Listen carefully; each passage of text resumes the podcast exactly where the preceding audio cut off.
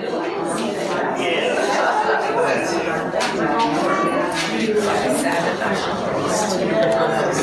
morning. Morning. Morning. We're going to begin. We have a great day.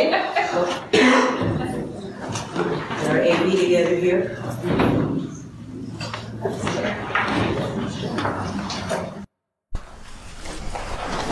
Good morning. Good morning. I am Vivian Darks, NAACP New Jersey State Conference Secretary and Health Chair. And I am very excited about being here this morning with this extremely knowledgeable panel and all of you who thought, who saw, excuse me, who saw the importance of being here this morning to have a conversation about a critical issue impacting our community that needs to be addressed. I also want to acknowledge and thank the Southern Burlington County NAACP branch for partnering with us, along with Virtua for opening their doors today, providing this beautiful venue for this very important discussion. It is our hope that when you leave today, you will be armed with more information than when you arrived, and better able to advocate for yourselves and for others. You will note that we have gathered a very diverse panel to address maternal morbidity and mortality, as this is a subject that will require a broad approach from all angles to impact the current statistics across this country, specifically in New Jersey. This will require all of us in this room. Having said that, I do not want to delay the start of what I hope will be a very interactive conversation, and I will pass the mic over to the Southern Burlington County President, Ms. Crystal Charlie.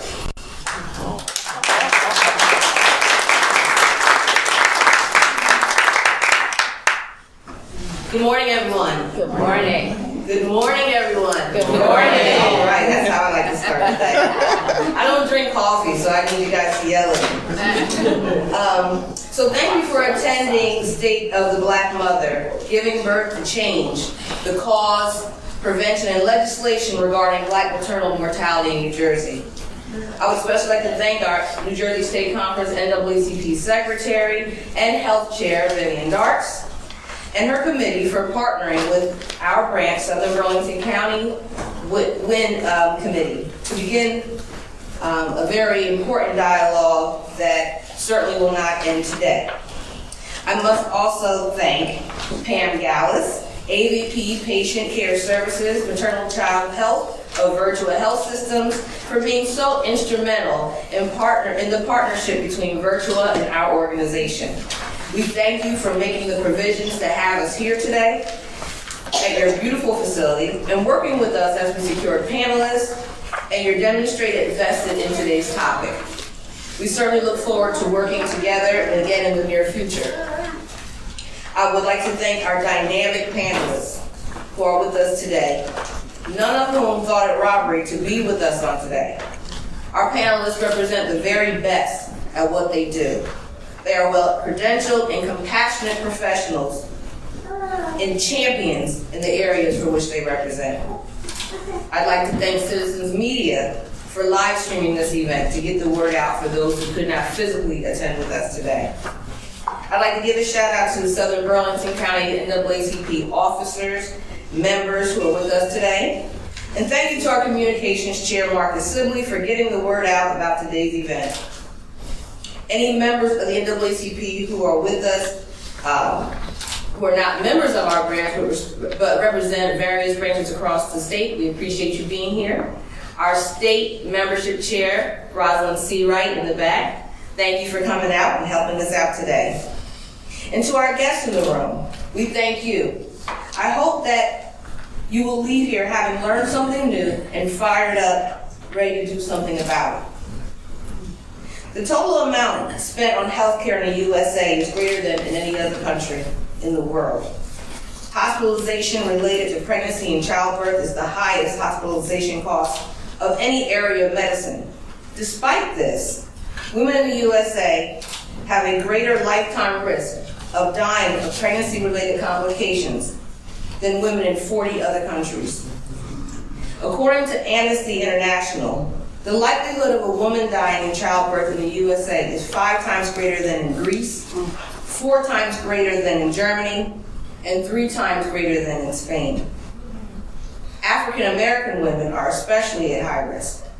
They are nearly four times more likely to die of pregnancy related complications than white women.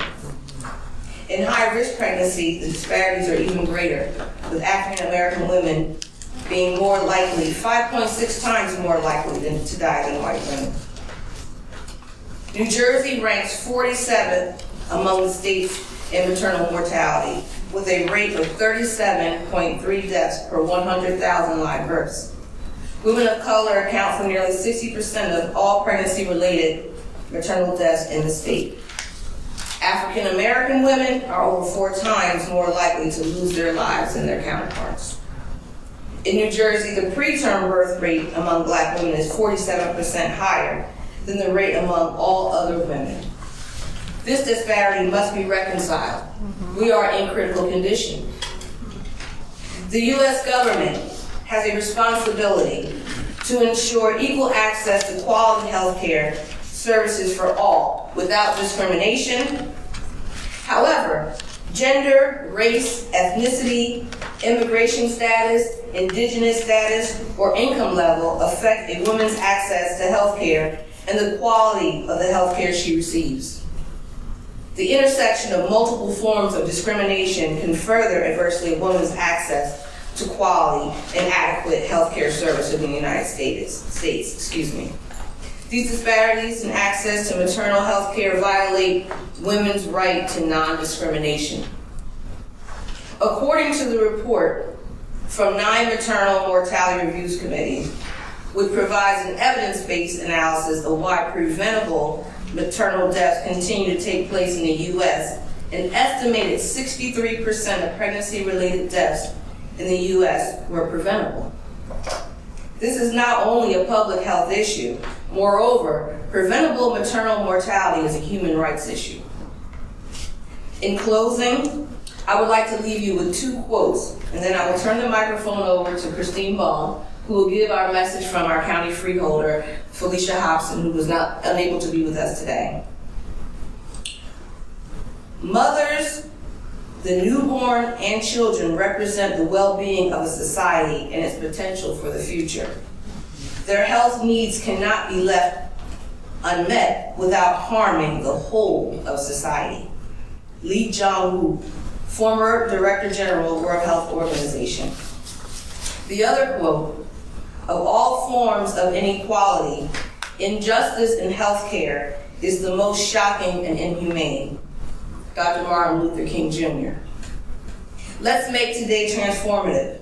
Let us all leave here better informed and empowered to all be activists fighting for a better tomorrow. Our lives depend on it. Thank you.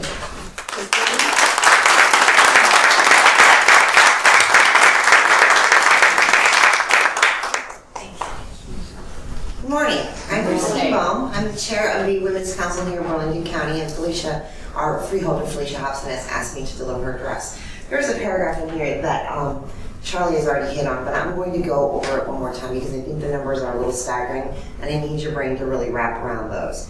So her statement says this Hello, and thank you all for being here for this very important event today. On behalf of the Freeholder Board and the Burlington County Women's Advisory Council, I extend my thanks to the South Jersey NAACP for organizing today's event. I would also like to recognize one of the Women Council's 2019 Outstanding Women Award winner, Crystal Charlie, for, the, for all of the community and advocacy work she does for women here in Burlington County. This is the part that is repeated, but it is worth repeating. New Jersey currently ranks 47th in mater- maternal mortality. We have 50 states, we're 47th with a rate of 37.3 deaths per 100,000 live births. Women of color account for nearly 60% of all pregnancy related maternal deaths in the state. African American women are over four times more likely to lose their lives during childbirth. In New Jersey, the preterm birth rate among African American rate is 47% higher than the rate among all other women. These are alarming figures. In Burlington County, We are working to educate mothers through our Women, Infant, and Children program.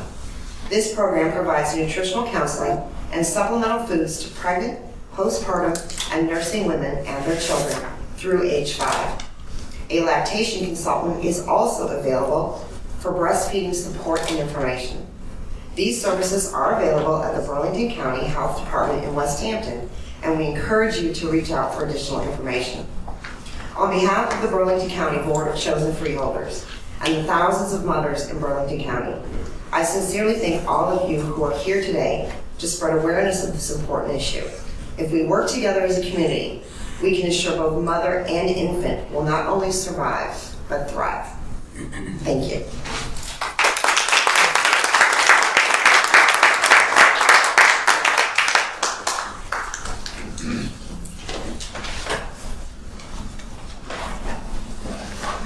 Now it's my pleasure to introduce our moderator and my friend, Dr. Judy Banks, who is a board-certified obstetrician and gynecologist. She is currently the Associate Residency Program Director for the Department of Obstetrics and Gynecology and Women's Health at Atlantic Health System, Morristown Medical Center. Dr. Banks is privileged to be tasked with helping to prepare the next generation of women's reproductive health specialists. Dr. Banks received her undergraduate degree from the College of St. Elizabeth. She is a graduate of Meharry Medical School and completed her specialty training at New Jersey College of Medicine and Dentistry. Dr. Banks, in addition to the professional obligations, has interest in global health and has worked with projects in Haiti for over 20 years. The recipient of many professional and community service awards, Dr. Banks is a life member of the NAACP and currently the health chair of the Morris County, New Jersey unit. Dr. Banks.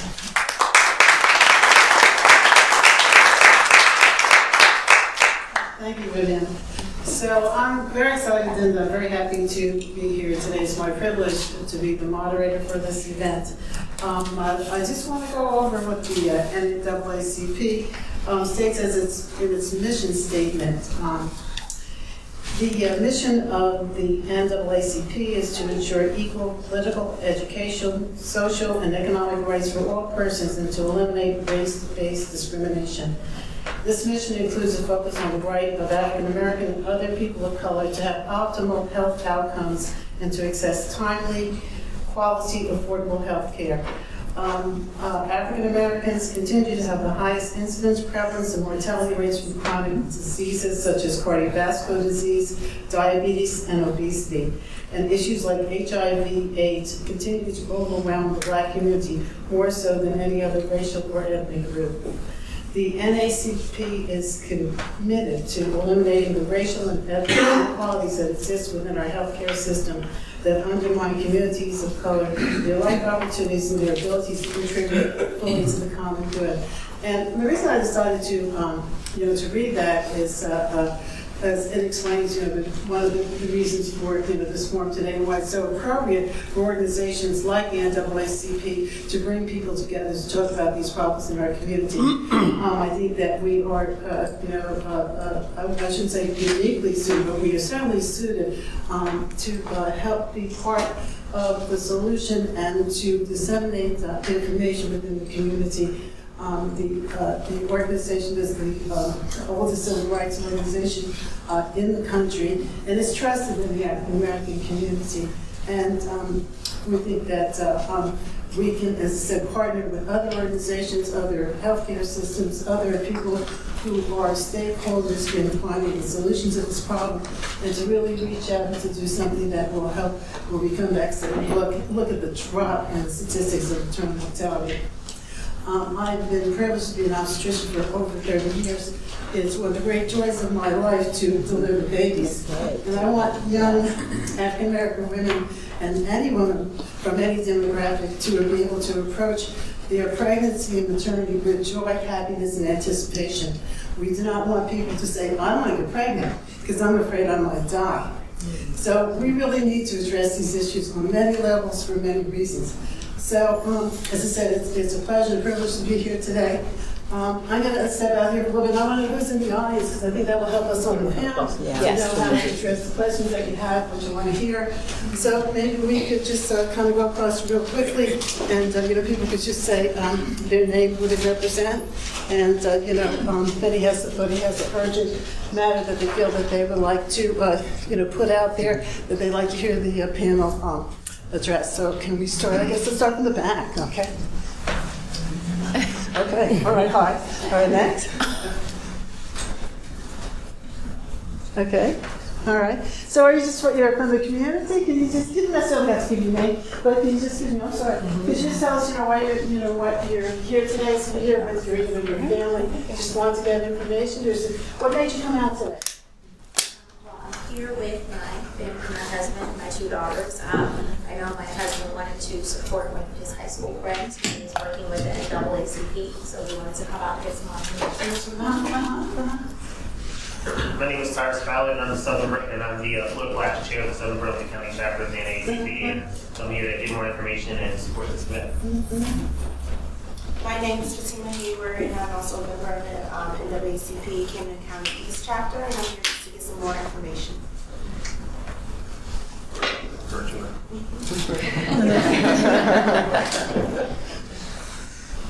Okay, so we- I think we're, uh, uh, okay, so next row?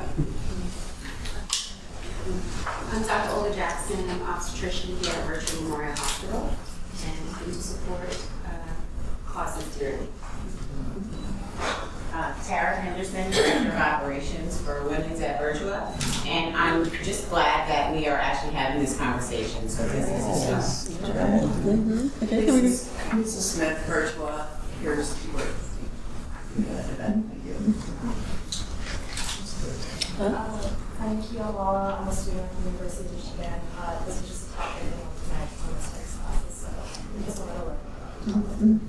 Wonderful. Uh, My name is Salma Bayer, and I'm just here to get more information. Did you go across? Or Mr. Rowe? I'll be in this row. Okay. I'm Jen Morgan. I'm a doula in South Jersey. I'm part of the supervisory team of Community Doulas in South Jersey. Um, Here to support. Okay, all right. Uh-huh. I'm Courtney Danny, just a community member interested in learning more about it. Yeah, don't say just. That's My name is Jen Adler. I'm a labor and delivery nurse at Virtua, and I think it's important that we start the conversation. Oh, fantastic. Uh-huh. Uh, I'm Maura Collinsgru, I'm the Healthcare Program Director at New Jersey Citizen Action, and came to learn more. This is an issue we're very interested in and working on. Tammy Balke, I'm the healthcare director of a grassroots group, largest one in New Jersey, Action Together, um, Action Together New Jersey. Here for support, building coal, you know, putting together coalitions with anyone. My name is Gina Sullivan. I'm an aide for Assemblyman Conaway who represents this district. Uh, This is a topic that uh, we frequently discuss in the office on. Here to Get more information.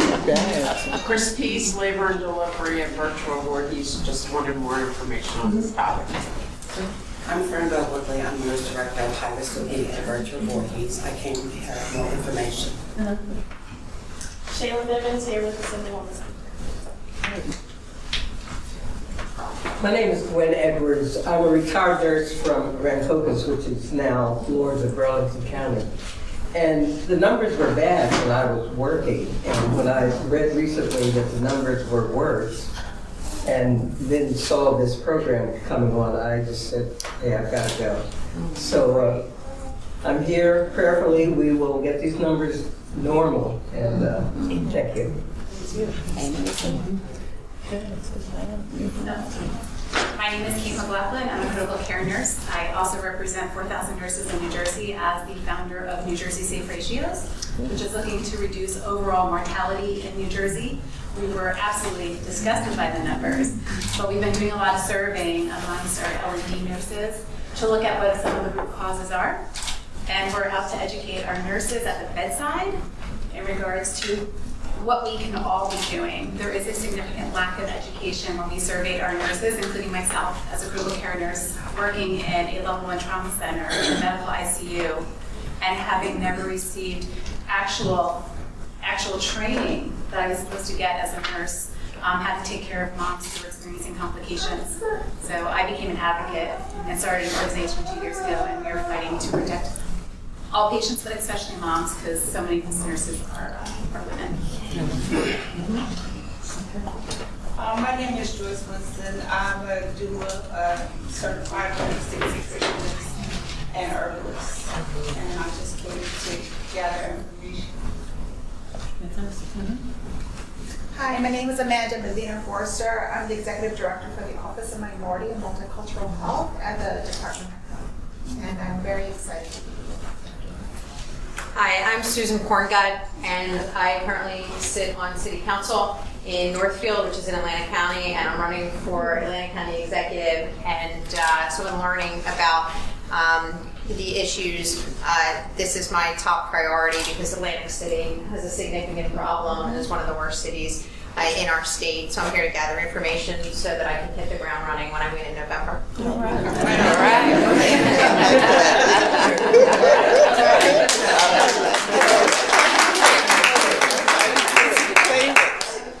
I'm Eva Smith. I'm here to help Susan win in November. Well, we have a fantastic uh, group, and I understand that uh, this is also uh, uh, uh, a live stream. So we have uh, people maybe at home who are just interested in the subject, who or may not be uh, as involved in healthcare as we see the majority of people in this room are. And it is a pleasure. I'm sorry. I want to take a different hat. So I'm here because I received really top of the line care during my difficult pregnancy, and I don't want to, to not to miss the moment of saying thank you to Dr. Shailen Shah because he made sure that this little one was here um, despite having preeclampsia and having a very very difficult time. So I already gave my speech as the president, but this became near and dear to my heart as a patient advocate, and I just wanted to make sure I had an opportunity to thank Dr. Shah.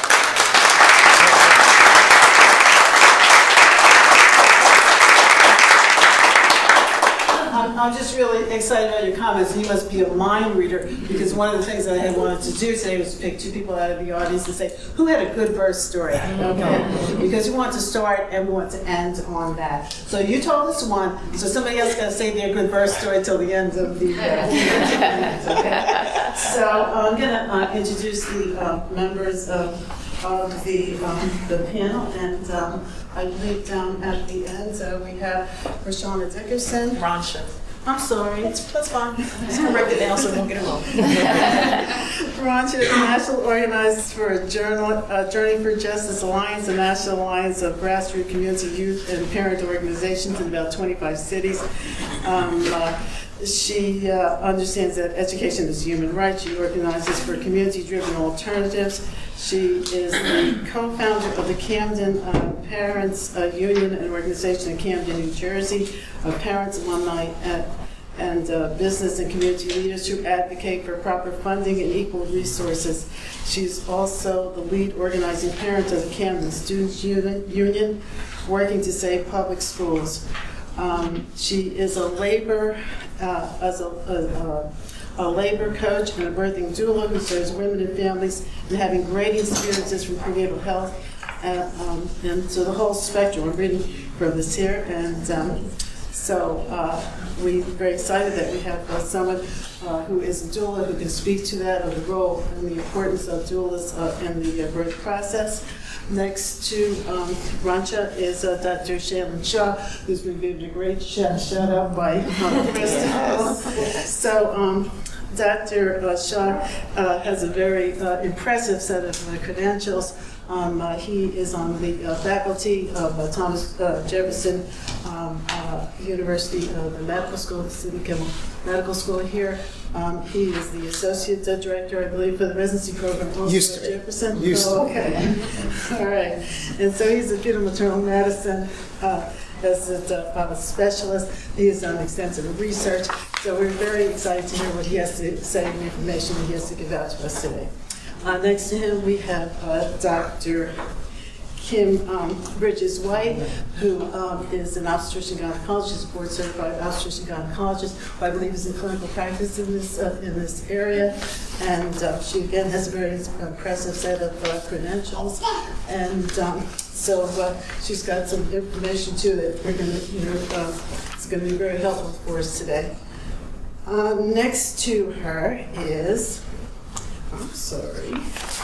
There we go, sorry, is our Assistant Commissioner of Family Health Services from the New uh, Jersey uh, Department of Health, uh, uh, Lisa uh, Asare, is that Asare. correct? Mhm, Okay. yeah. Um, uh, Ms. Asare was appointed Assistant Commissioner of the Division of Family Health and Services in New Jersey Department of Health in 2016. Um, she has worked in the Department of Health for 20 years in several different uh, offices, including Health Statistics, Office of Minority and Cultural Health, and Office of the Deputy uh, Commissioner. Um, uh, I'm not going to read through everything that uh, she has done, but I uh, know that uh, um, this must be a very challenging season in which to be a leader uh, within uh, government circles. So we know that uh, if you were chosen, that you were up to the task. So we're happy to have you here today. And um, we have Assembly um, Assemblywoman Shavonda E. Sumter. Um, Ms. Sumter was elected to the New Jersey General Assembly in 2011, and she represents the 35th Legislative District. Um, She has been extremely um, active, and I believe that you are the Majority conference leader. leader. And um, she has been uh, very active in proposing legislation that uh, currently has been enacted by the governor, which she's going to speak to us about. And, uh, but she has a long history of being an advocate for mothers and children, as you can see in the summary of the legis- legislative initiatives that she has led. So we're going to start out, and we're going to start out with Dr. Shah. Oh, I'm sorry, a video. Okay. Roll the tape.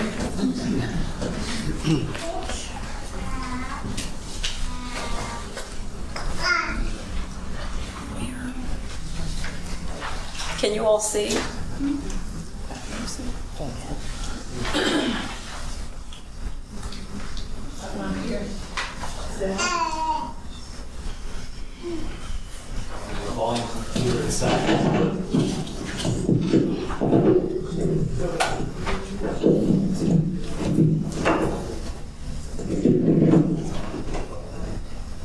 Hold on. Stop it. Okay, this one.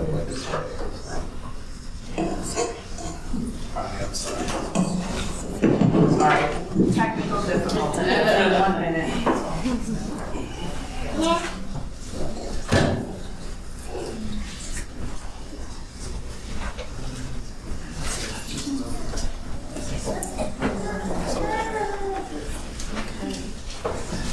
So when I'm preparing the, um, the video, I think that, uh, one things that I think probably struck all of us, okay, is that, um, these statistics have been collected, they, you know, it's only been known to people in healthcare and into, uh, in public policy for a long time regarding uh, maternal mortality and dis- health disparities. But these, when the press picked this up, okay, in 2017, 2018, there were several major uh, uh, uh, uh, exposés and articles that were written in the New York Times, USA Today, that was picked up by all the, the major, um, you know, news and cable outlets. Uh, Everybody, I'm sure, has, uh, you know, has seen those. And uh, this is a a visual, um, uh, you know, presentation of one of the stories that uh, was very much in the press. There we go. I hope you never have to read this letter. I cannot imagine you having to go through this yet again. And if you are, I am so truly sorry, Mommy. I hope you know how much I love you and how much you mean to me. I am sorry that I have left you. On the particular day that I am writing this, I have no idea how that may have occurred, but know that I would never choose to leave you. You will forever be my mommy, and I'm your baby girl.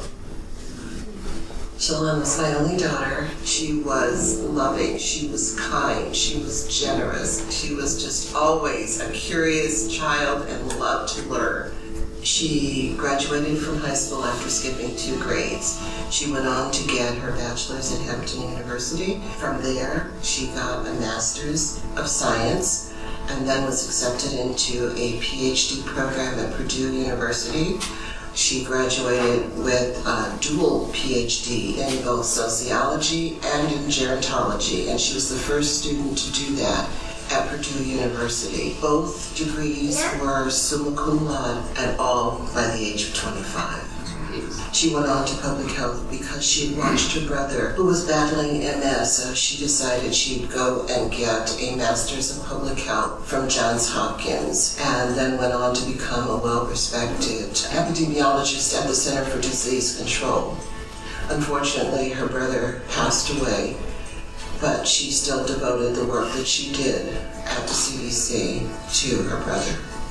Shalon was a very adventurous spirit and we had traveled to over 20 countries in the last five years. She just loved life. When Shalon found out that she was pregnant, she was just overjoyed. She had wanted to be a mother for so long. She went to every single OB appointment. She did everything her obstetrician required of her. She had had um, fibroids removed probably a year before the pregnancy.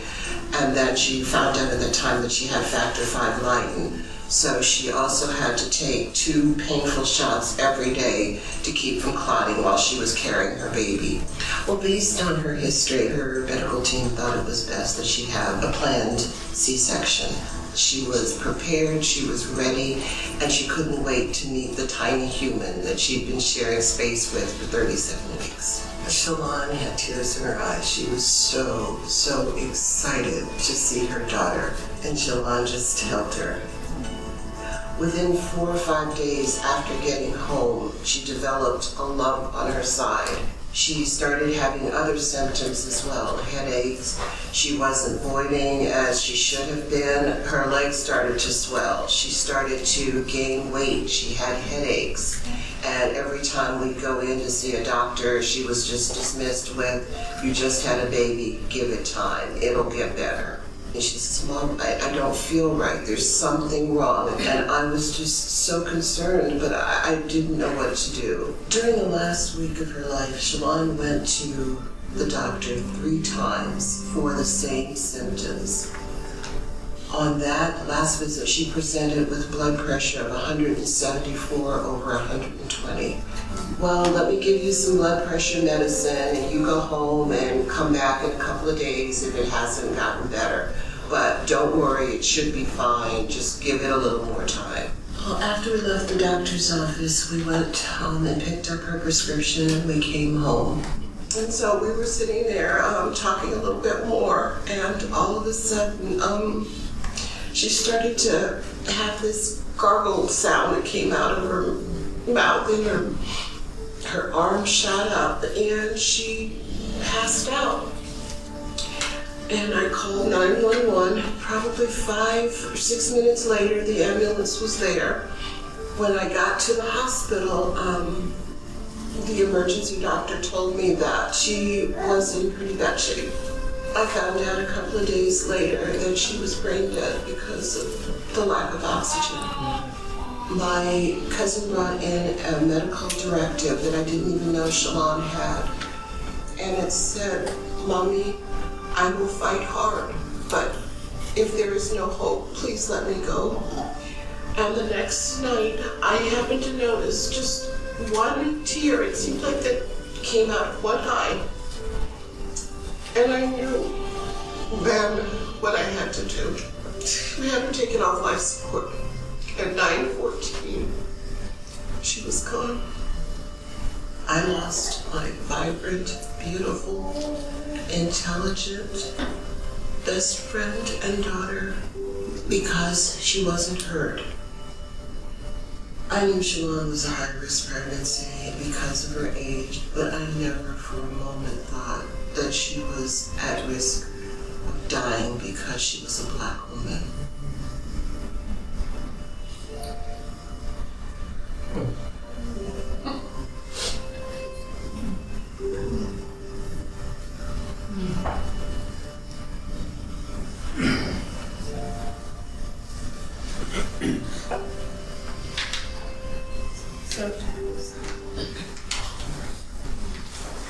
So, this is very heartbreaking, um, you know, a testimony to what happened, you know, to her daughter.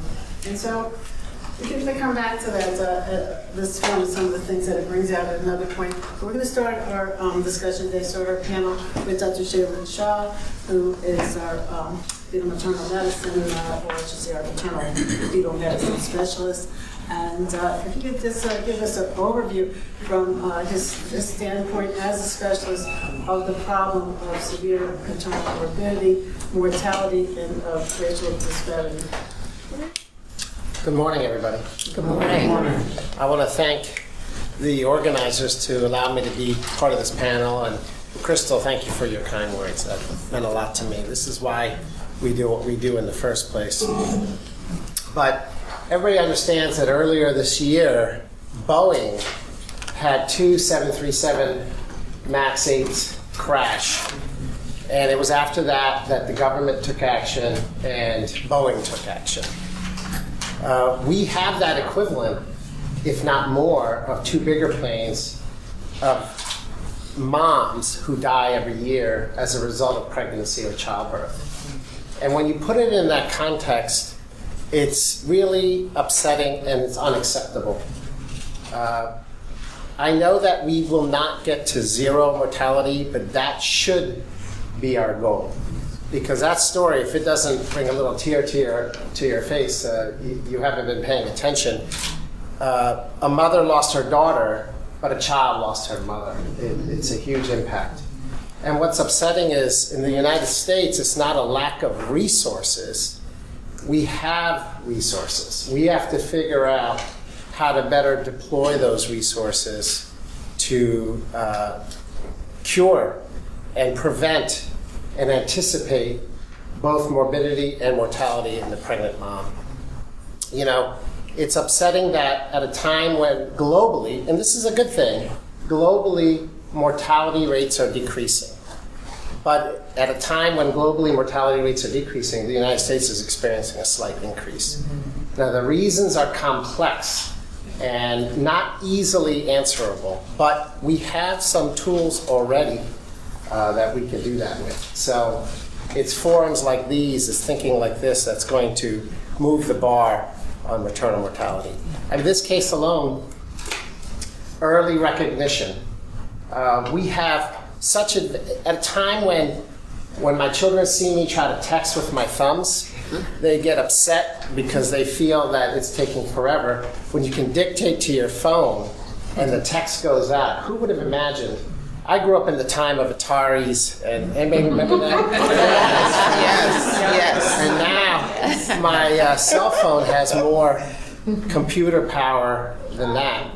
At a time when we have, we're one of the richest countries in, we're blessed to be one of the richest countries in the world, and we have incredible technology. We have to figure out how we empower our patients, our community, how we empower their care providers, uh, and through legislation, insurance, etc., how we can reduce this. So uh, I couldn't have said it better, all the statistics that were introduced, but it, it's upsetting.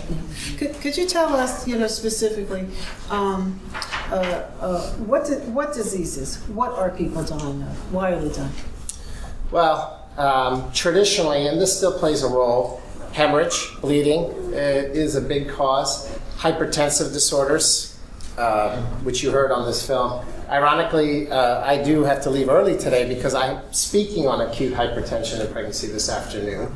And I'm glad that I'm speaking on that. And I'm going to uh, keep the story in my mind as I try to convey the messages that I do. Thromboembolism, clots.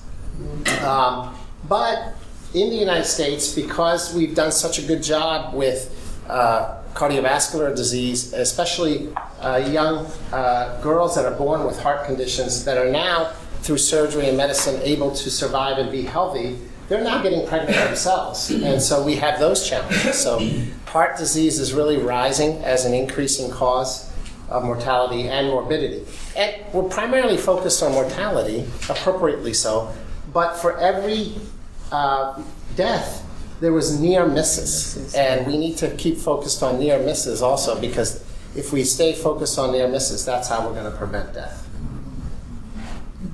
So the, um, we have a lot of healthcare, you know, providers, uh, you know, in the audience, and I should ask you, um, what do you see, seeing some things now that your institution's uh, doctor had mentioned, um, that uh, caused the death, the one that he singled out, was hypertension.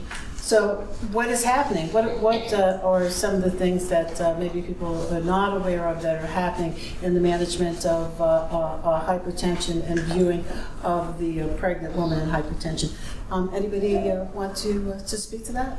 I, like I said, I've worked um, two large level one trauma centers in New Jersey. There's only a few, so that kind of narrows down these two of them.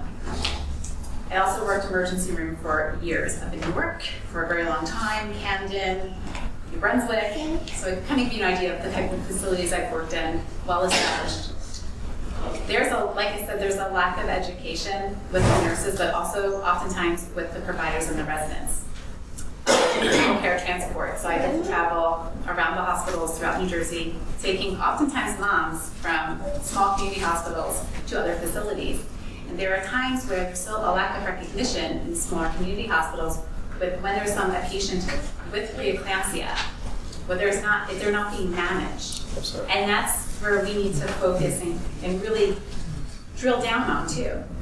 On the provider aspect is getting that education, because like I said, when emergency room nurses, and I have friends who are educators in northern New Jersey and Paterson who have told me, I have brought up an education packet to administration and they said no because we don't see enough. If 43% of the deaths are happening in New Jersey after the 43rd week postpartum, clearly there is something that we need to do. The person who spends the most time at the bedside is the nurse. So while, and thank you, Assemblywoman, for helping to get so much great legislation passed. But if we're not taking some of those funds for education in those hospitals at that bedside, then we're not going to stop another death of Akira. We're not going to stop another death of a um, uh, Lauren Bloomstein, because those are the ones that are being missed. And the people that are at the bedside of the nurses. The nurses must be educated, but we have to be empowered to be listened to. I have fought tooth and nail. I have reported a hospital. We have to do better. We do have to do better, but there are a lot of things that are in motion, okay? People want to have this solved across the board. People do not want, nothing is more devastating in the life of community than the loss of a young woman. And so, uh, obstetricians and gynecologists, there, um, you know, our large governing bodies, there are, are things that have been, actually have been not acknowledged to us for long periods of time. And uh, I know the, you know, our panelists, I don't want to, uh, you know, uh, the- Dr. Ki- Dr. Gregory, could you, could you speak to some of the, uh, the new? Yeah, I'm one of the obs. Uh, my name is uh, Kim White. I'm one of the obstetricians at uh, Virtua Voorhees, and um, I can tell you some of the great protocols that got introduced are really the hypertensive protocols. Um, and the last I went to a. Um, a conference just recently in February, um, and it seems that not across the board, a lot of hospitals don't even have that policy instituted. So I commend Virtua. They they put that policy out. It's been out for a few years now, and that does help decrease some of the near misses.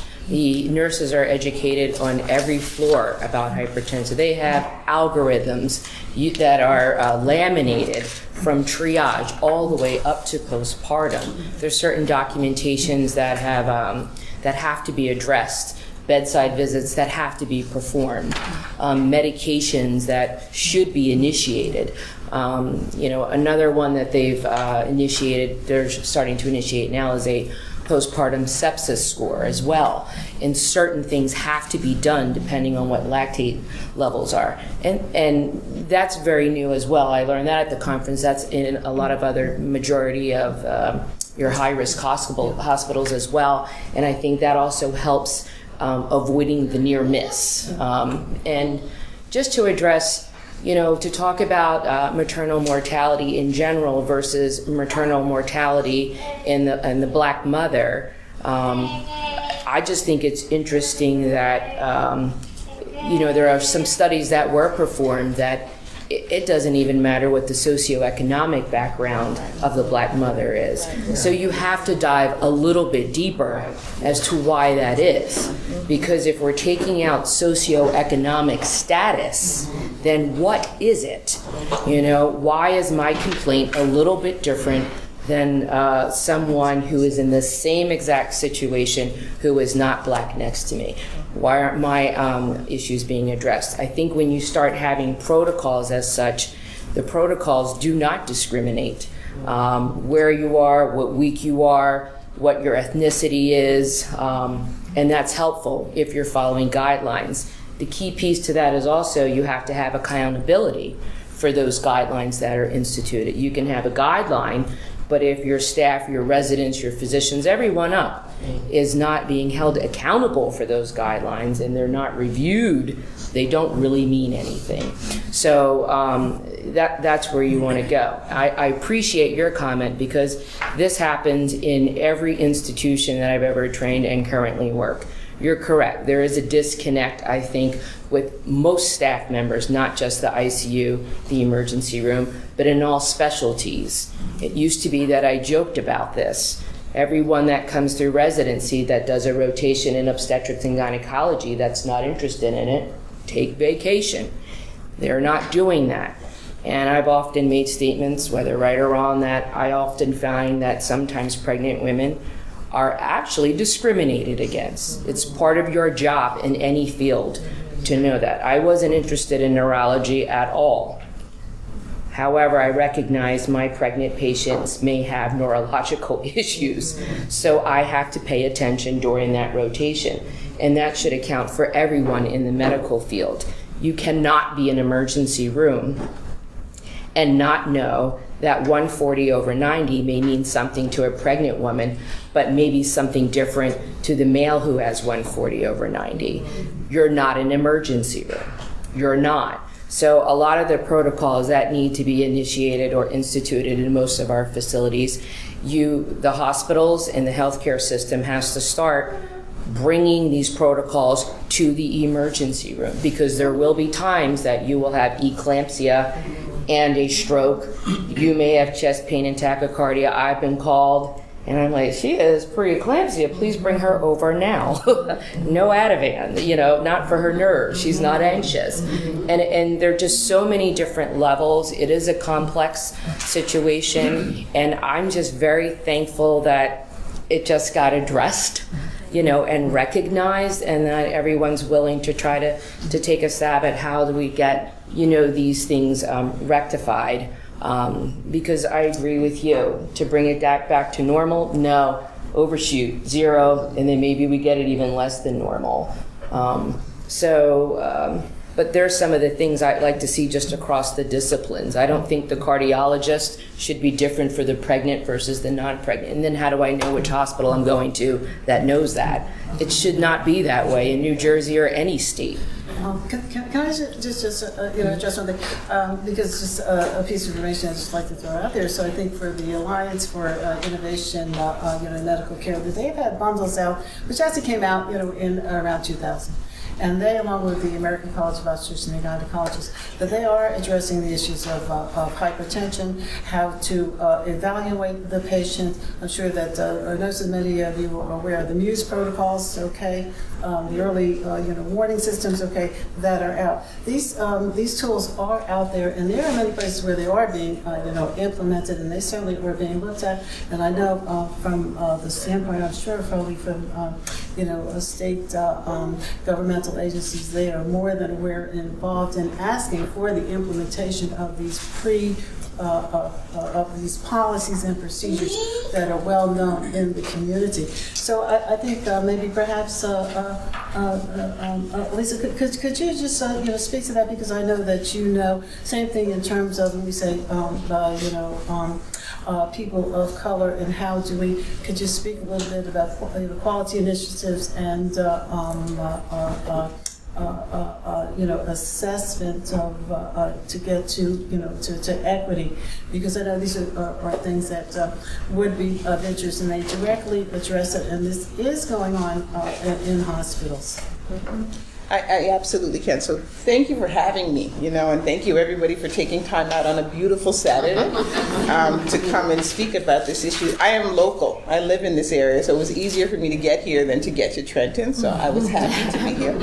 Um, but I'm a mother. You know, I'm an assistant commissioner um, from nine to five in the city of Trenton in the Department of Health. But any time beyond that, I am just a mother uh, of three beautiful kids, uh, 23, 19, and 10. God gave me a bonus and said, you know, I have, something for you. And I had them all in New Jersey. And I, like you, had very uh, positive uh, birth experiences. I have to tell you this even being in this field, I did not know I was at risk. I did not know that there was any other option than coming home with your baby and being sleep deprived. I knew that, you know, that's just what would happen. And all of my attention and all of my focus was on my children. It was never on me. Um, and I had, I say, I had a doula who happens to be my mother. You know, she sort of jumped in that role, and she was very, very focused on me, and kept saying that this baby is fine. It's you I'm worried about. And I thought, you know, let's focus on this baby. I'm fine. I'm fine. I say that to you because I come originally from West Africa, and her history had shown her that women don't always survive. Babies sometimes don't survive. And so she sort of had that mindset. And even though we're in America, a very industrialized place, she sort of said, no, I'm taking care of you.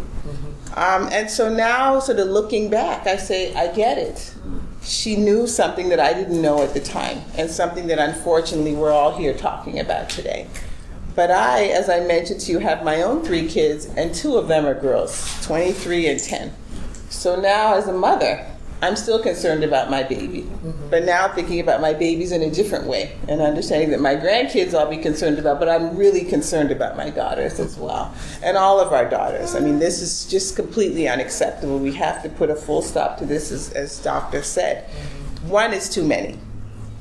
One is simply too many. So, uh, saying that about myself and sort of about what I think about this, we are doing things. We are being very proactive. We actually in New Jersey have had one of the longest standing maternal mortality review committees.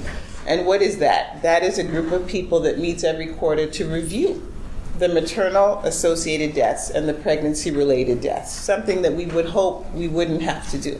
And what they do is basically open up files look at medical records and really come up with root causes. Did this woman die because she was in a car accident and it was not related to her pregnancy at all? Or was it something that was a complication that didn't have to be? And so they spend a lot of time doing that. We are sort of looked at as a leader in New Jersey in doing that work. But the point is to move from data to action. You know, the data is all there. We sort of unfortunately see what it is, but what are we doing about it? And so I believe the, the moderator was asking, what are we doing about it? A lot of things, I think, from the clinical perspective as well as from the patient advocacy and community perspective. It's a phenomenal time to be in New Jersey because I say the eyes of the nation are looking at us. Nowhere in this country is any state looking at this issue the way that we are. We have premier clinicians here in New Jersey who are engaged and willing to make a difference. We have our legislative partners who are pushing the agenda forward at all cost. And then those of us in the state are just redirecting our priorities and initiatives to make sure that indeed we are successful. I sort of mentioned to you I have three kids. The middle one is a boy. He's 19, he's a freshman in college, he's a track star. Or he thinks he's a track star, he's a track but he does, and I just say this analogy, say he does triple jump, and he's a jumper. I was at one of his meets a couple weeks ago, and he did well and placed. He medaled. He got, I think, second place. But I say to him, the wind was behind you, right? What is wind? Wind is something that sort of propelled him forward. I feel in many ways the wind is behind us in New Jersey because we have a governor and a first lady who've taken this on as a personal mission. I was with um, Assemblywoman Sumter two weeks back when the governor actually signed into legislation four maternal health bills. We are making history in New Jersey, really making history. In terms of the clinical activities, we have something called the Perinatal Quality Collaborative that comes out of the New Jersey Hospital Association that has many of the AIM bundles. We are focused on hemorrhaging. We're focused on sort of the postpartum period and unnecessary C sections. We talk a lot about the maternal mortality, but the morbidity is really alarming. What are those near misses? Who's having C sections that don't need to have C sections? Unfortunately, really women that look like me mm-hmm. are having them at a disproportionate rate. So we are working hand in glove with the Hospital Association and all of the hospitals to sign on to these bundles to just what you said, standardize sort of our protocols and practices, and using all of the levers that we have in the New Jersey Department of Health. What we're doing on the community side, I think, is really important because what I spend my time doing is working on an initiative called Healthy Women, Healthy Families, where we really work on things that support women in their sort of day to day lives things like having a doula. We have one of our best doulas here on the panel with us, uh, Ronsha Dickerson. Oh, so kind. We um, do things like group prenatal care. But really, what are those things that equip women to get to your facilities and demand the care that they need? As you said, it's not about socioeconomic status. Vina Williams could buy us all, sell us, and buy us back. And she was not even listened to. So it tells you that it's not you know, just about folks who may not have the means or may not have the education. There's some implicit bias that goes on where you walk in and people look at you and they sort of decide how they're going to interact with you. And unfortunately, sometimes there's negative um, consequences. So I have a whole lot to say, but I'll say that we are really committed to this work. Um, we have $4.7 million that we have committed as a state to address these issues statewide working in high need areas. There's a lot of work to do, but we are making progress to date. So I think it's it's my privilege to sit on this panel with such a diverse group of folks who will kind of all bring their perspectives, but I will speak some more. But we are doing uh, the work around the clinical bundles with the um, Perinatal Quality Collaborative. And one of the bills that the um, governor also signed established a maternal quality care collaborative, MQCC. But this is similar to the work that was done in California. Uh, that was able to reduce their C sections. And it really talks about establishing a data center where we'll really move from data to action. We are as good as the data that we have, and without it, we really can't do any baseline work or really uh, measure the impacts of many of the initiatives we'll talk about today. Yeah, thank you. It's uh, extremely helpful, and, just, and um, I know from uh, reading that, that the state is extremely, uh, uh, you know, proactive from the public health standpoint in addressing these, uh, you know, issues.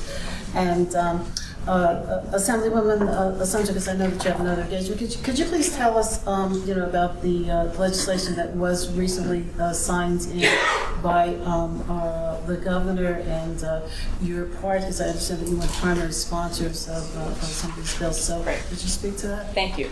And thank you for having me. Thank you all for taking this topic on. Um, as a uh, legislator, what we want to do is make laws that uh, make sense to the 9 million people in the state of New Jersey. We want to deploy our financial resources from a 37, 39 billion dollar budget to make sure that we're impacting the quality of life for all of the citizens and future citizens of our state. Um, to the Assistant Commissioner of Health, um, there is a substantial change that happened uh, in the state of New Jersey when Governor Phil Murphy was elected. Uh, we actually ended up with um, commissioners who cared. Commissioner uh, Elnahal was not afraid to call out racism in the healthcare system. We danced around it, which we danced around it for about an hour and a half. Yeah. If you have not noticed, you finally said implicit bias um, shortly. Uh, and for us as healthcare professionals, we like to believe that everyone bleeds the same blood and that we're treating the symptom, we're treating based on these bundles that were mentioned, and we're not looking at the person when we need to look at the person and we need to hear what the person is stating to us. Also, as a healthcare professional, we like to believe that we're trained in cultural diversity and sensitivity. Now, we're in Virtua, beautiful facility. You all have to do an annual cultural sensitivity, cultural awareness training, correct? Every person who works in the healthcare system has to do it. Instead of it being a check, right, we really need to make sure that it is threaded, ingrained, and there's a systemic change in our system. I work in behavioral health, so I know all about biases. 20 years in the business, so I'm not scared of that space. But when we're practicing and we talk about emergency room, let's not um, forget that we're on time constraints. They're moving a patient through, there's workflows, right? You're trying to get the patient out. And we're also trying to deal with a very complex patient, not only from a uh, ethnicity standpoint, forget the socioeconomic status as we heard uh, in this video and as we see in this room, uh, but we're also talking about a patient who may have a substance abuse history, who may have mental illness, who may have some other environmental health uh, issues that the professional has no knowledge of. So when we came up with this package of bills, we spent about a year, starting with the Legislative Black Caucus, and I need to share that, uh, hearing from women across the state. We did three hearings across the state uh, from every spectrum healthcare professionals, public health workers. I'm glad you're here if you're running, especially for county office, because those precious dollars need to be deployed into a system that will work to impact change.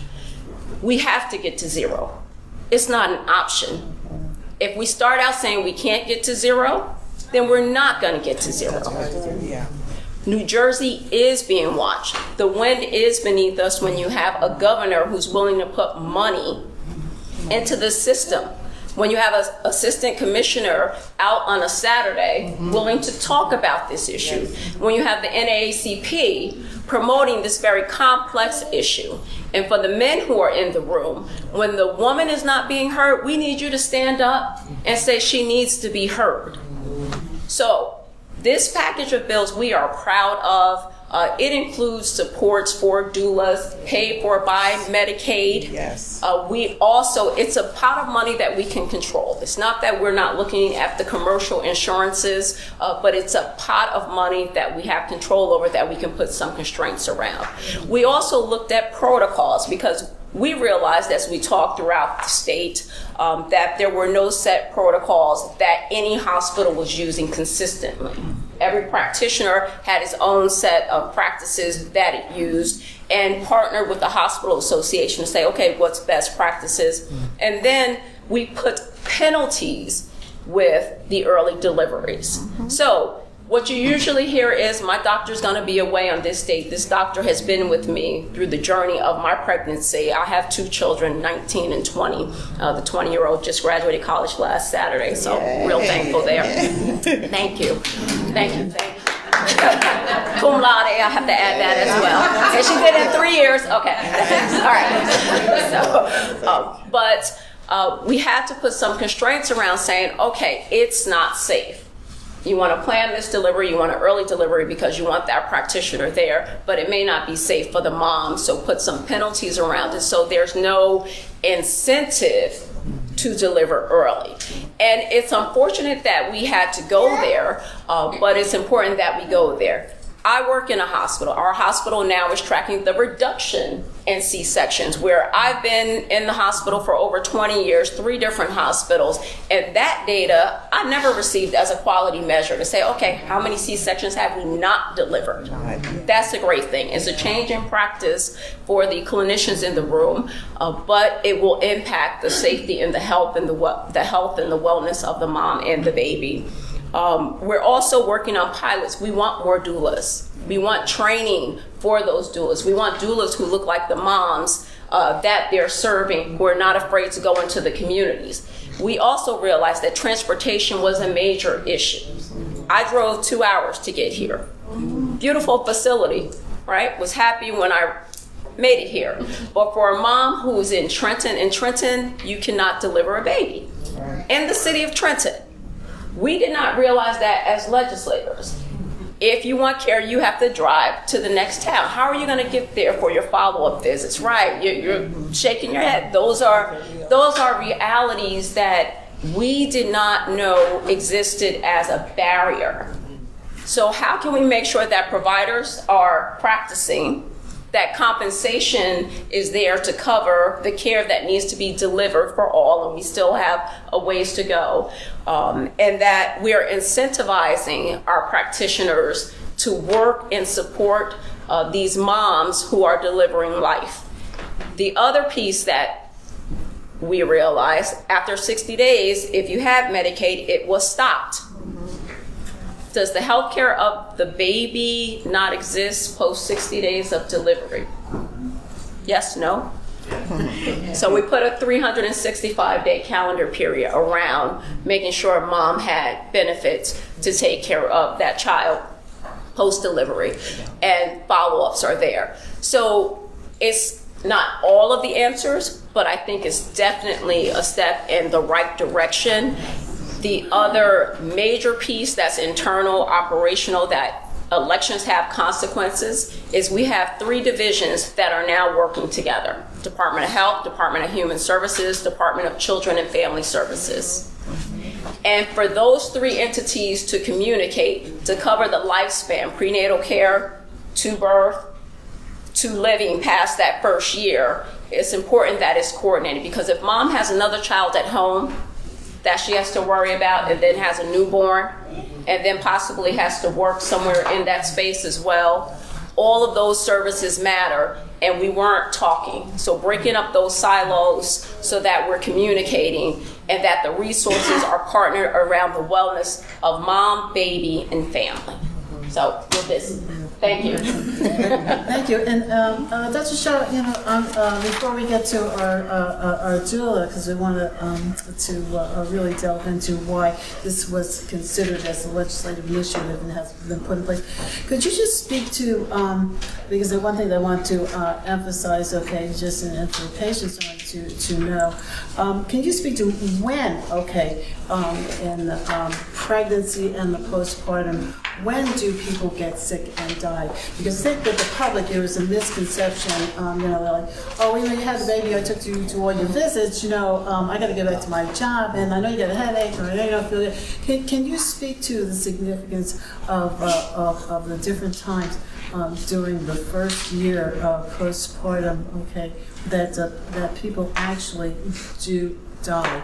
And because that has, has driven also uh, some of these initiatives. Thank you for that question, Judy. um, you know, I was thinking to my education as you were speaking and learned a lot about anatomy, physiology, biochemistry, but learned nothing about bias. Now, I trained five million years ago, and I'm hoping that it's different now, but I really think, and I'm going to circle back to your question, but I really think that a mom's health has to do with her provider's health also. And by provider's health, I mean their education. So we all, whether we try to um, lessen them or not, have subconscious biases from our experiences, from our upbringing. And if we don't acknowledge those biases, we're not going to be able to standardize our care across the spectrum. And I believe that training really starts, in my case, in physician's case, in medical school. And I'd like to see, we have an opportunity in Jersey, because Jersey has a medical school, uh, to, if it's not already there, introduce uh, bias awareness and bias training. There are modules out there that are quite effective, quite eye opening. Having said that, I think once the uh, care provider is able to acknowledge their own biases, really a mom's risk starts pre pregnancy. You know, I'm amazed at how often I don't see a potentially sick mom until they're pregnant or until they're about due. I have a particular interest in heart disease and pregnancy, for example. In fact, at Virtua, uh, I initiated and we run a multidisciplinary cardiac clinic for pregnant moms and non pregnant moms. Non pregnant moms want to be um, I'm, despite that, sometimes I won't be aware of that patient. My team won't be aware of that patient until they're 36 weeks. Really, that patient's care should have started pre pregnancy, uh, where we could optimize her health, her diabetes, her hypertension, etc. Then it continues throughout pregnancy. It's a bilateral relationship, it's not one way. I'm not sitting there dictating to my patients. It's a conversation. They're adults. They're they're uh, able to make their own decisions, but I'm incorporating them, and they have to help me take care of them because they have to help me understand their barriers. So often we'll say, "Oh, well, she's non-compliant. She's not engaged. She's not uh, interested in healthcare," and sometimes it's they don't have the uh, means to get to all their prenatal visits. It's not that she's not engaged and she doesn't care about health care. So, how do we practice medicine in a way that allows us to individualize that care for those who have less resources, those who have more resources, those who have less education, those who have more education? Um, we see the most morbid and mortality events occur in the 24 hours preceding delivery and in the 24 hours after delivery. But there's plenty of uh, things that happen way into the postpartum period, long after the uh, what what did you say the cutoff was for uh, the 60 days. Yes, uh, long after that, and oftentimes when they leave the hospital. We don't even see them until their postpartum visit, and they're very vulnerable during that time. Think about it as, as, a, as human beings, what do we do? All the attention is on the pregnant mom, and then it shifts immediately to that baby. By the way, what happened to that pregnant mom, you know, for all those months? So, uh, really, the, I would argue that the risk for the mom and the care of the mom began in medical school or whatever school that you attended and continues pre pregnancy for that person and post pregnancy. Yeah, and, and so I just want to uh, see that emphasized because um, uh, people are vulnerable in the postpartum period. A lot of people are not aware of it. The patient is not aware of it, and uh, uh, nor are their their family members, or possibly, as um, someone had brought up, ancillary medical personnel that they may come in contact to. Um, Dr. Briggs, I know you're in. Um, uh, you know, uh, uh, clinical practice. Um, can you just uh, uh, just make a, a, a couple of comments, and then we want to get to Lashonda's perspective as a doula. Yeah, I, I mean, I, I agree with everything. Just I was just thinking about my practice in general, and maybe, um, you know, just looking at some of the data. A lot of the um, deaths occurred even up to 42 days after birth, um, and a, a lot of the protocols we have now, short of surgery, we'll see the patient back in six weeks. And maybe that should be adjusted. Maybe you should see a patient back in two weeks, you know, and then four weeks after. That might be something to consider. Um, the the the other issue um, really is I definitely have already looked into um, doula programming out into all different types of communities, and not just for the patient. Because for a lot of um, black families, you're relying on the family. So I know my mother gave me advice. I was like, you know, thank you um, very much. and called my brother, and I'm like, I'm not even sure why we're alive. I'm not even sure. You know, and all I got was Oprah said and whatever they train you new doctors on, you know, and I'm just like, okay, thank you. And you know, I'll hear that, or you know, um, even even with moms with mental health issues, you know, a lot of black families rely on on churches, you know, pray on it. You have to be tougher than that, have a thicker skin. I can't tell you how many times I've been told that. So there are a lot of, um, I think, educational benefits for doulas, even for not just the patient, but get the surrounding family engaged too and partners. Um, there's a lot of, of good things I think that can come of that that can keep an eye even on the postpartum phase if there were some resources for that you know even for patients that aren't on medicaid any socioeconomic status you could devise all types of programs. I think that would be helpful. Um, but yeah I, I hear you with the c-section risk. We definitely join that. Uh, we're still actively engaged in reducing the uh, rate of that. That does help. Um, but you know, as as far as the the causes for the black deaths, the cardiovascular risk, the preeclampsia and the eclampsia, I do. I think there has to be a lot more um, work with recognizing these symptoms, even for the offices that field the phone calls after you deliver. Um, there should be more resources and more um, awareness, even for your office staff, um, that say, put your feet up for a minute. People always swell a little bit afterwards. That does happen. As far as hospital bias and racism, yes, it exists. I can tell you that. It, it existed with, you know, my own experience with sending my husband and my son to the hospital.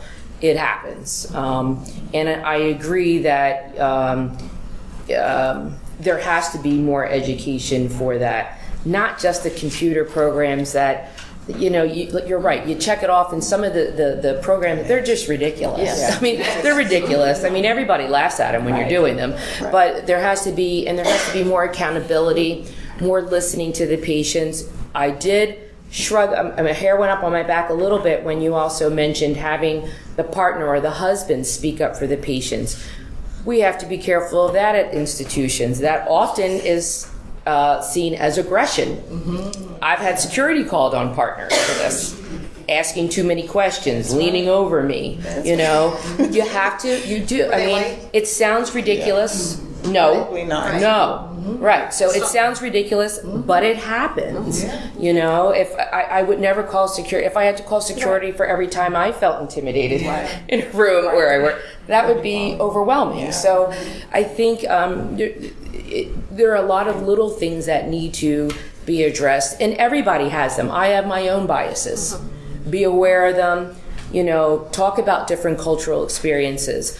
Talk about different religions as well. That that's helpful. There are certain religions that you can't eat from sunup to sundown, um, and and that should not be poo-pooed. There are plenty of diets and recommendations to hold those pregnant moms during the day. There are a lot of different cultures where the whole family comes in postpartum and are engaged, and we only have so many visitors, and that should be for protection of everyone on the unit but that should be recognized as well. I think if there was a little more education in everybody's different ethnicity, um, different religious beliefs, I think we could we could um, make make some some progress or take a, niche, a, a stab at this problem. So those are, you know, just really, all, you know, really, really good points. Um, just to extrapolate from that just a little bit, I'm just curious, uh, Lisa, um, this, I know the state has mandatory cultural competency, okay? Do they have mandatory bias? They do not. Is that something It's that something is that we are, be- it's on the, is- it's on the is- is horizon, on- it's happening, is- is on- absolutely. Is on, on Absolutely. I think the thing with some of those mandatory um, situations is the enforcement, Mm-hmm. right? I mean, who is really tracking? You know, who is really keeping a, a close watch on that? And if a physician doesn't do that, what are the consequences? And so I think that we have more work to do there, but we're certainly moving in the implicit bias direction as opposed to just the cultural competency. Um, Rashonda, you know, could, could you speak to, to the role of the doula and how this has uh, come to prominence in this time? Oh wow! So yeah, I've been just sitting here, um, kind of just absorbing. Uh, a lot that's been said, and I'm number one. Just um, first of all, my name is Ronsha. Ronsha Jefferson. I am a, um, I'm a mother first before I get into so many hats that we all wear. I'm a mother of six children, and um, and it does get people like the oh wow, you know, feeling like how did you do it? Yeah. Um, I had the experience of going to hospitals and you know birthing six children vaginally and naturally, and um, my first four, my birthing experience, uh, I birthed in New Jersey at Cooper Hospital, and my first four, I was a young mom, young wife, uh, didn't have a clue about what was going to happen to me and my body, my transition. I had the kind of moms that were, you know, telling me some things that were like, "Huh, mom," you know, those kind of things. So, but I did in my family had that cultural aesthetic where uh, grandma knew some major things and mom knew some major things and auntie knew some major things, and we used that to kind of get through. Um, however, sometimes it's just not enough. Yes. So uh, my experience in for my first four was natural childbirth, breastfeeding, breastfed for um, over a year and a half. And that was my choice. That was my decision I made. At that time, I was just a, I was not just a, just I was a stay-at-home mom. I stayed home with my children. I was able to be in that space, and I can't say that every black woman has that experience, or every woman has that experience. But I was able to be in my utopia of just like you know my children and things like that. But there were some things that were missing. I, my last pregnancies, I uh, my water broke early, and um, I was petrified. 24 weeks.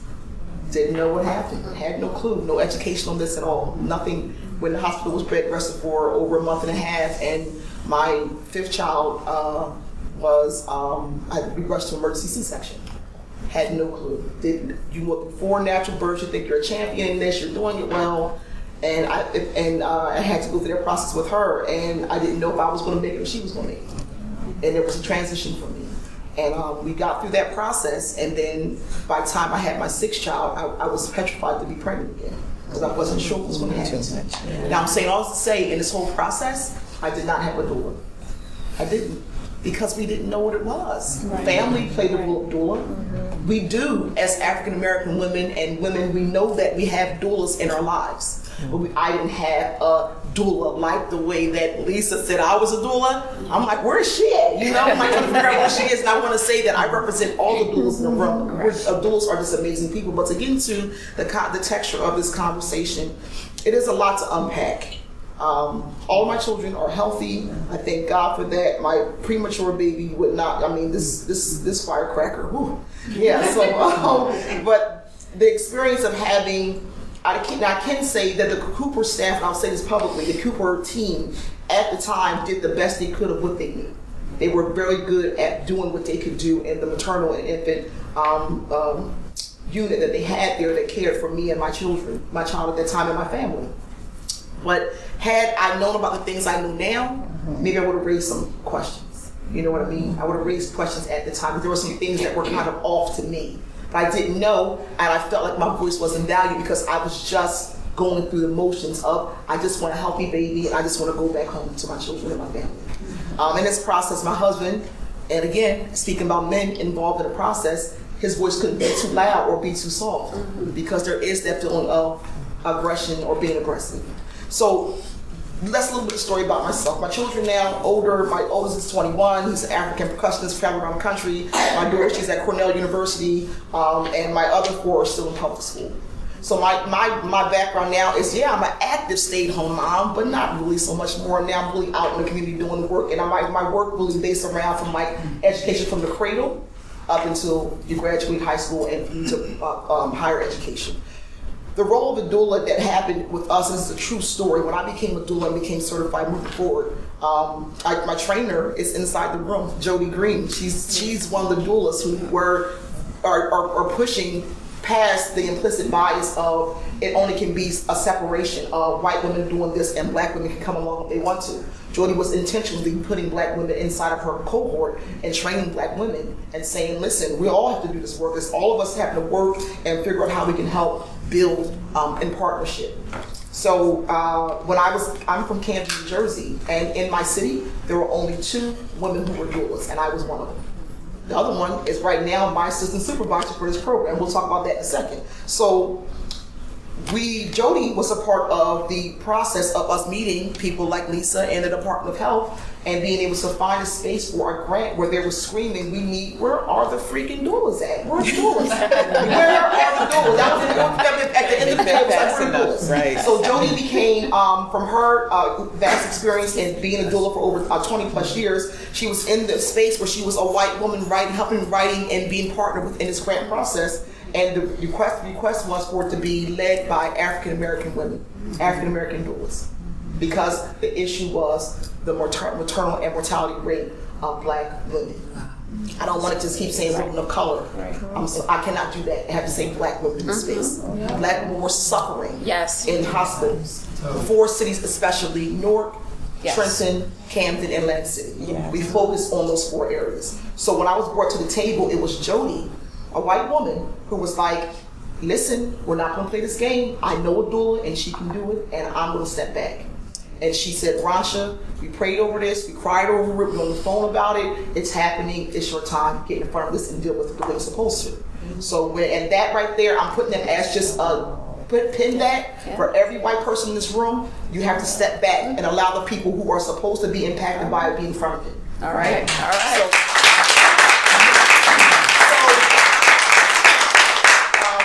with that being said, just trying to tell this true love story. Um, Jody uh, and I, went, you know, it was battle, battle time. We were at the table. Um, the Department of Health was there. There was a grant. There was money. And when that comes out, it comes with a lot of different criteria and recommendations of what needs to be done.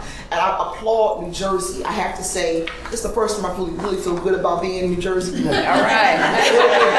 I gotta say that publicly. Um, like Jersey. Jersey. It's, all right, Jersey tomatoes too. Okay. okay. That being said, I felt good about it because Yes. in this partnership, we partnered with SNJPC, Southern New Jersey Perinatal Cooperative, and this group of women, which is really a white-led base, they were also checking their privilege too and saying we can't do this on our own. Though we have a lot of programs that offer we offer out to women, black women and women of color, we can't do this on our own. So our program under Healthy Women, Healthy Families uh, was for them to find a community pro, a community driven program to lead this, the doula work that what they're asking for, and that's where we came in at. So I was already doing community programs under NIMBA, um, nurturing infant mothers, babies, and families.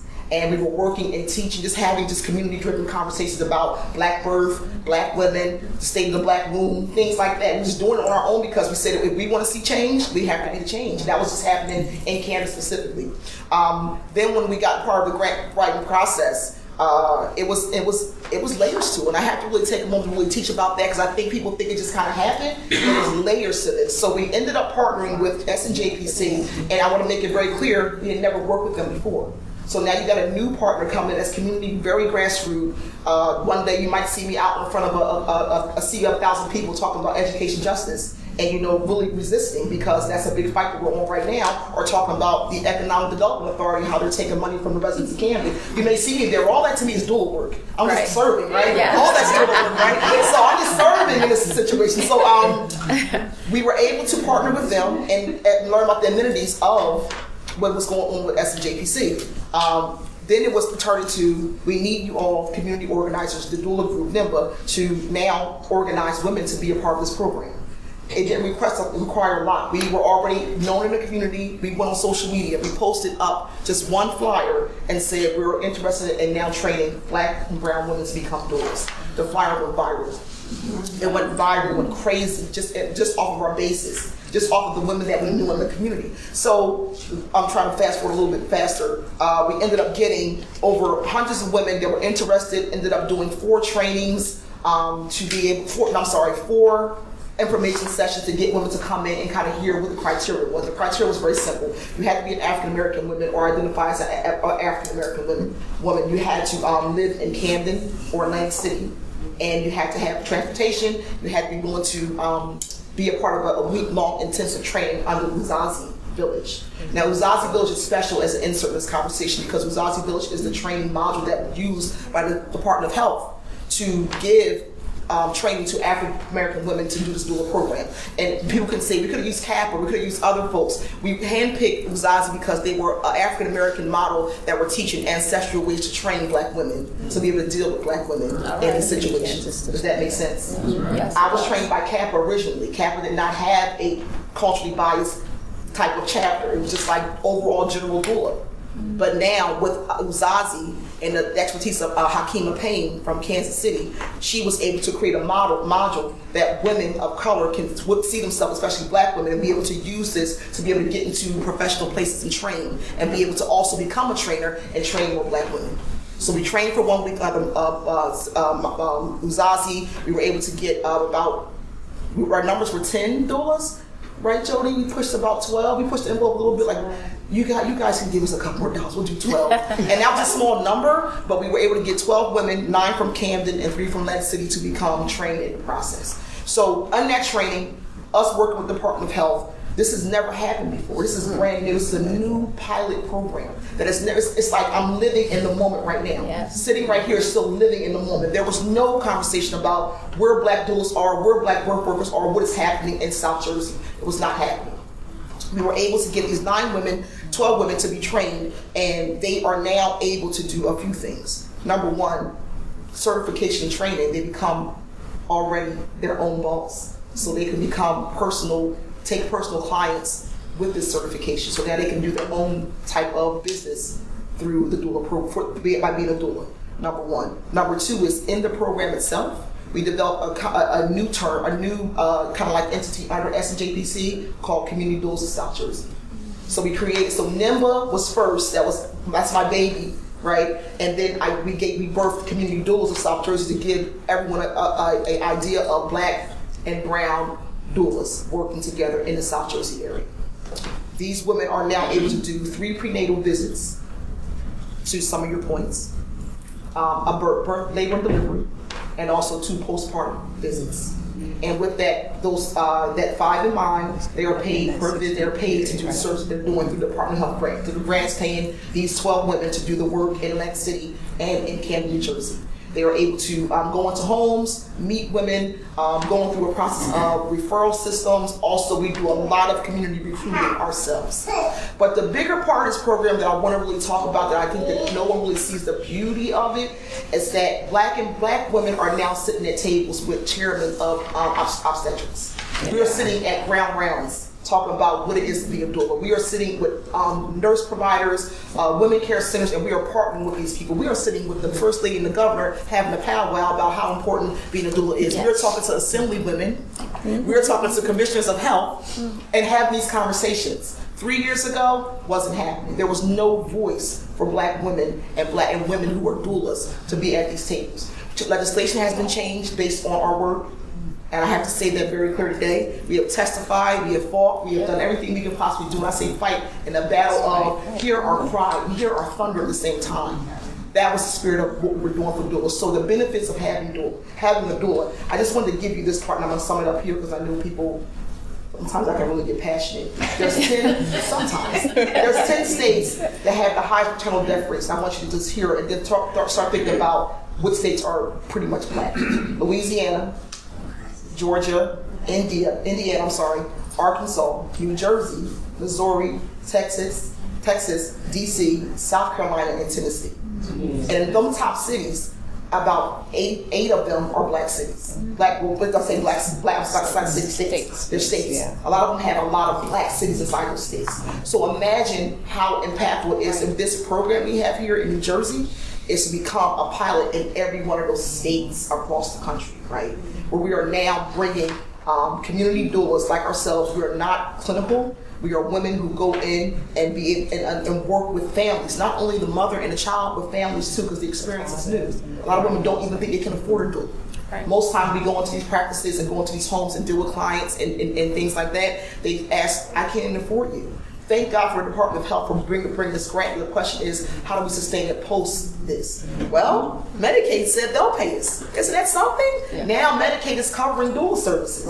At one point, it wasn't happening, but because of the fight of legislators and commissioners who are fighting hard for this, we are able to cover the ground, right?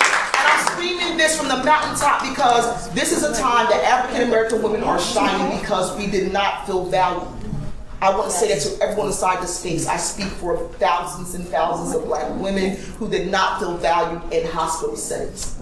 There is an implicit bias. There is a high level of injustice and racism and inequity in birth in hospitals. Women are dying at a rapid rate. Babies are dying at a rapid rate. Their women are going home or not coming in because they don't feel valued. They feel so as soon as they open their mouth, I'm going to be judged based on my social economic status. Just because I might be a baby baby mom of five different five children with five different daddies does not mean I'm still not a woman. It does not mean that. And then we also have to check ourselves on our privilege because, as the governor said, it doesn't matter how the baby got here. First lady, I'm sorry, first lady said, I don't say verbatim because I don't want to quote Mrs. Murphy, but she's amazing. Um, she said it doesn't matter how the how mama got here. It's just that I would like to see every mother have the same experience that I had. And that's important, right? How is it that white women can have such great experiences? And I'm not gonna say all, because some have had bad, but black women have had far more worse experiences than white women. And then we can go deeper down the line. And we do have to call race inside the space because black women are suffering the most. The numbers don't lie. The numbers don't lie. In Atlantic City alone, the, the uh, mortality and infant, um, infant and maternal mortality rate is three times higher for black women than it is for white women. Women are suffering amazingly. Camden alone, same exact thing.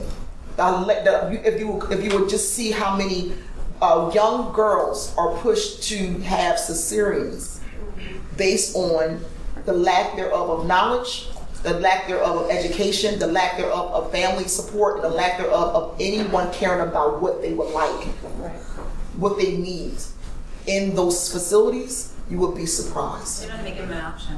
It's it's so many things we can unpack in this space that I just think we don't have enough panel time for that. But this is what we're here for, right? This is what we show up for. I represent women all over the state of New Jersey, all over the United States of America that are st- using their voice to stand strong for women's wombs, especially black women's wombs. So I want to leave you with this. I just want to tell you a, a couple things before we move on to the um, rest of the panel. Is that we are currently, this is what we're looking for. We want to partner with you all.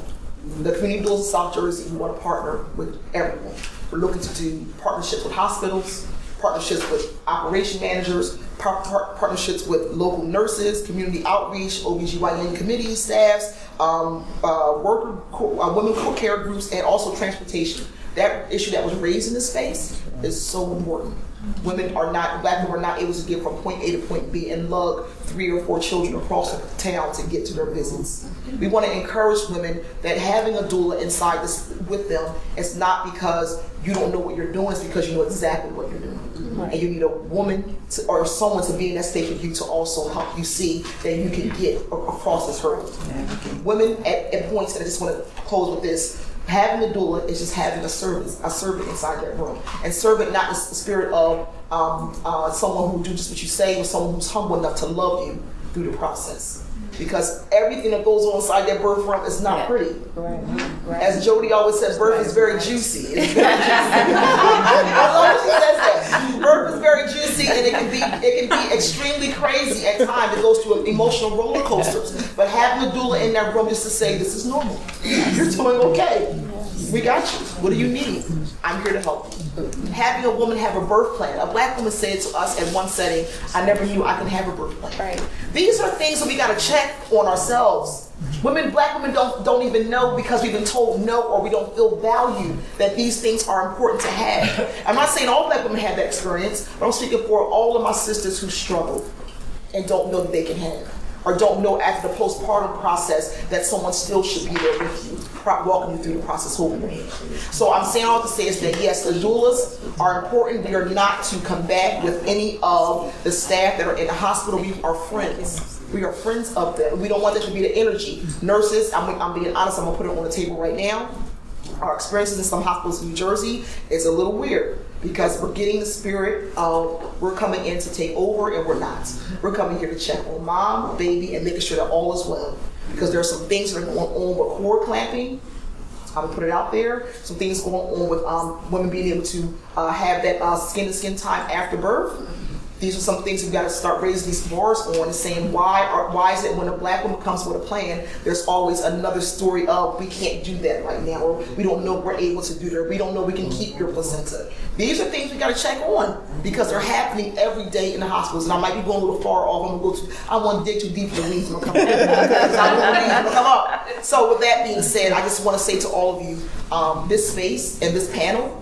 Um, thank you, Crystal, for uh, uh, making this um, important because the state of black women right now in New Jersey, though we are passing legislation, though we are passing law, when it hits the ground, where us, the organizers, or the, du- the organizers or the doulas are, a doula hat on, we are seeing some things that are not connecting to the value of black women. All we would like to see is that the way that we all see baby bags and pacifiers are used. Oh, she's so beautiful. Do you have her little? Do you have her little? Do you have this? Do you have that? Same thing be asking black women. Where's your doula? It should be the same exact thing. The same way we say, do you have this? Do you have that? All the things that we line up. That's what it is. We should also be asking, who's your doula? Make that become a household name. Who is your doula? We have plenty of women who are able to serve and do this work, and women of color, especially black women, need the support. And I would just all ask all of us inside this space to figure out, go deeper inside yourself, dig deeper down to your roots and stretch your edges to find out how can you partner with other black organizations to make sure that the work that you do in these institutions are is being is, connected to the women who need the most. All right. Amen.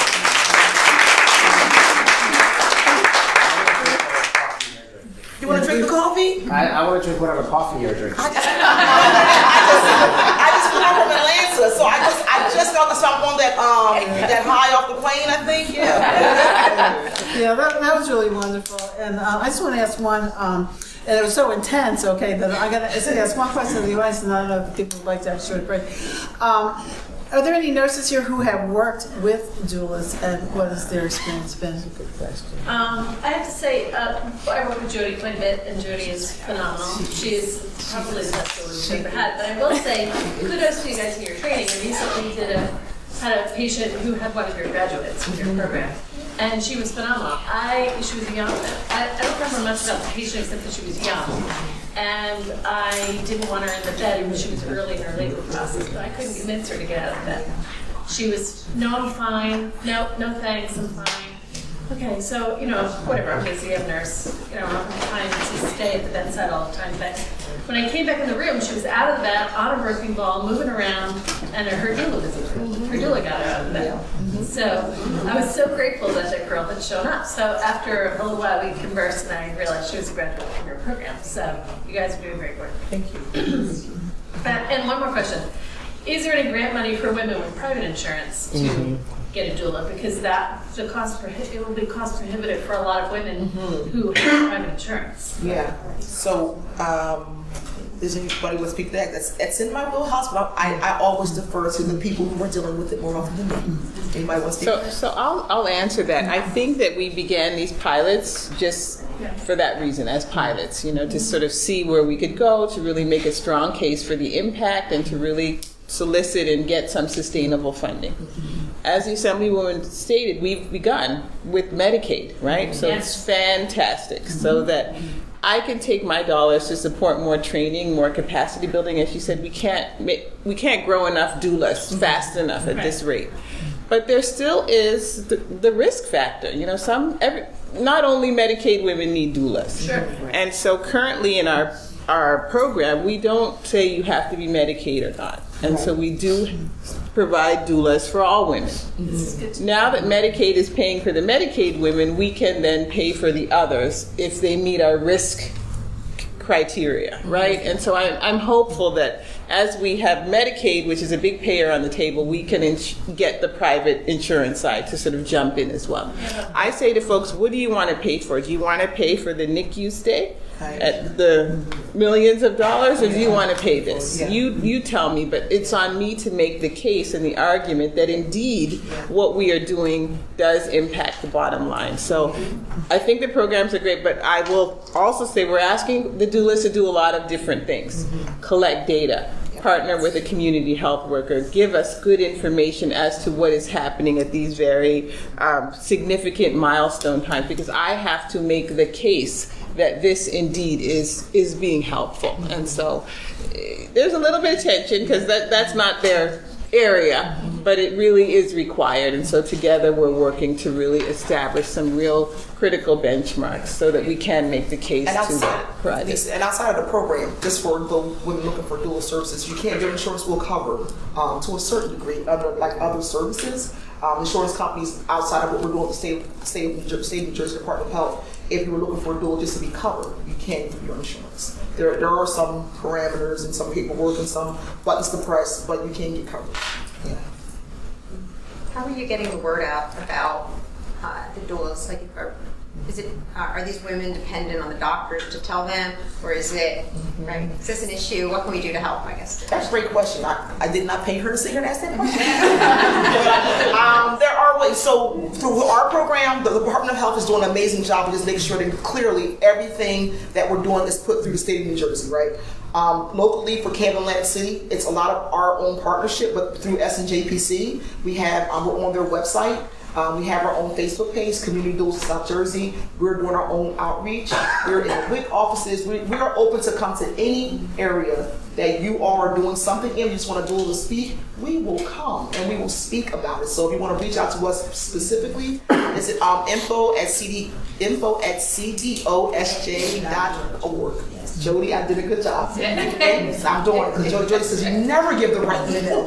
Info at cdosj.org. You can um, email us there. You can also email me at Ronsha at cdosj.org. Jodi's in the room. You can email Jodi at Jodi, J O D I, at cdosj.org. And we serve as the um, administration, and Helen, who is the third doula, who's our other supervisor, she's also there too. So we're here. One of our doulas is inside the room. Bahisha Beck, don't shout her out. She's doing some amazing work um, with birthing, with birth in um, Camden and also in uh, the South Jersey area. And today, just to speak about that, I just want to tell you that we have um, our expectation was to, for us to do what 28 births, for Jodi, 28 births, and we are now to 31. So we're pushing, we're pushing, and and and and dot dot dot. Um, we're now on our co- our next cohort. So just as a note to all of you, we're getting ready to open up the floodgates for folks to come in and be a part of the next training for community doulas in South Jersey under the Department of Health grant, Healthy Women, Healthy Families. We're going to do a new training in um, July. So we're going to do an information session of meeting new women who, black African American women, uh, women who identify as African American women of color who uh, are interested in becoming the doulas. So we have a new cohort coming out. We're going to have a graduating class and a new cohort coming in. So thank you for that. Question, that new cohort, will that still be limited to Camden and Atlantic City? That is our that is our two cities we're focusing on. So it is you have to be um now, now for train for um I want to make that very clear. You can live in the Camden, the, the South Jersey area, close to Camden, within miles of Camden, because because in doula world, it's a matter of being able to get there, right? So if we have a doula that's from Philadelphia, she's in the surrounding area, right? Doctors understand that you got to be able to get there, right? And then Atlantic City's in Atlantic County area, as long as you can get to Atlantic City, but we, we're serving women only in Camden and Lexington. City. You can come to the cohort as long as you. Yes, right. So if you, that, I want to make that very clear. This, the criteria is if you live in the surrounding area of the cities we're serving, then you could be possibly become a trained doula. But you have to know that your women, the women that we're recruiting is from Atlantic City and Camden. The clients that we're serving are Camden City and Atlantic City uh, women. Thank you for that clarity. And you'll get that word out. Yes, so we're gonna, we're, so the organizations, I wanna also shout NAACP's bring us in. We wanna come and support and be able to talk about this and deep, wanna take a deeper dive. We wanna take deeper dives with folks because this is like, we're on the surface, but sometimes we wanna get down to the weeds. We wanna, dig deeper into the weeds and talk about the things that we don't want, we can't always say in these panels because there's so much to say. We wanna talk deeper about some things we're experiencing and being able to find solutions. I appreciate the nursing, the nursing, staff for being here, for saying there are some things that are not being trained. We wanna de-silo this whole health system. It's very siloed. We wanna de-silo it because everyone should be speaking the same language and we're really trying to get the same results, honestly. So yeah, we we'll have that deeper dive. Um, uh, is there a question? So Atlantic County is uh, down there with Camden County in um, New Jersey's bottom of the barrel for um, our rates for deaths at the moment. So you were talking about protocol and we were talking about racism, implicit bias. What if you were to, I guess, triage? Like, what is the more important? What is the faster way to fix something? To go in and change the protocol of the hospital, or to find? You were talking about the implicit bias trainings being sort of silly. Is there one that you are familiar with that does do good work? I don't know about implicit bias per se being a good pro- program. I wouldn't say they're silly. Well, it's just some of the examples of racism and these things that you have to do. That's not what we're talking about. You know, they're not very helpful. I think the protocols really take a lot of that out of it. So it doesn't say, you know, if you're this or this, start with labetalol or start with Norvasc. It's if you have this blood pressure, it doesn't matter. This is where you start. If it doesn't work after so many minutes, this is where you go. I mean, it's very it's it's it's it eliminates a lot of any I, I think it eliminates bias racial bias racism i mean but it has to be enforced and the whole group has to buy into it maybe you could speak because i know you helped You know, with it um, maternal mortality is not a disease; it's a it's a syndrome.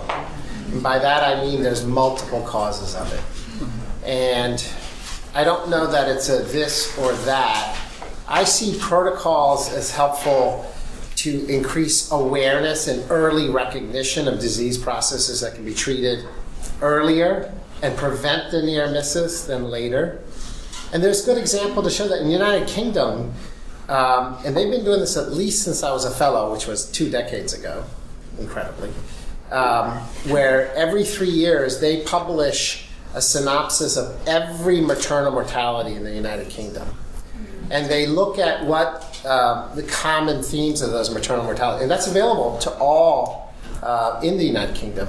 And actually, my co-fellow in training was from Ireland, and he turned me onto this. I wasn't even aware of this 20 years ago, and I got a copy of one uh, triannual review, and I read through it. And it was very telling. It really increased my awareness as a provider.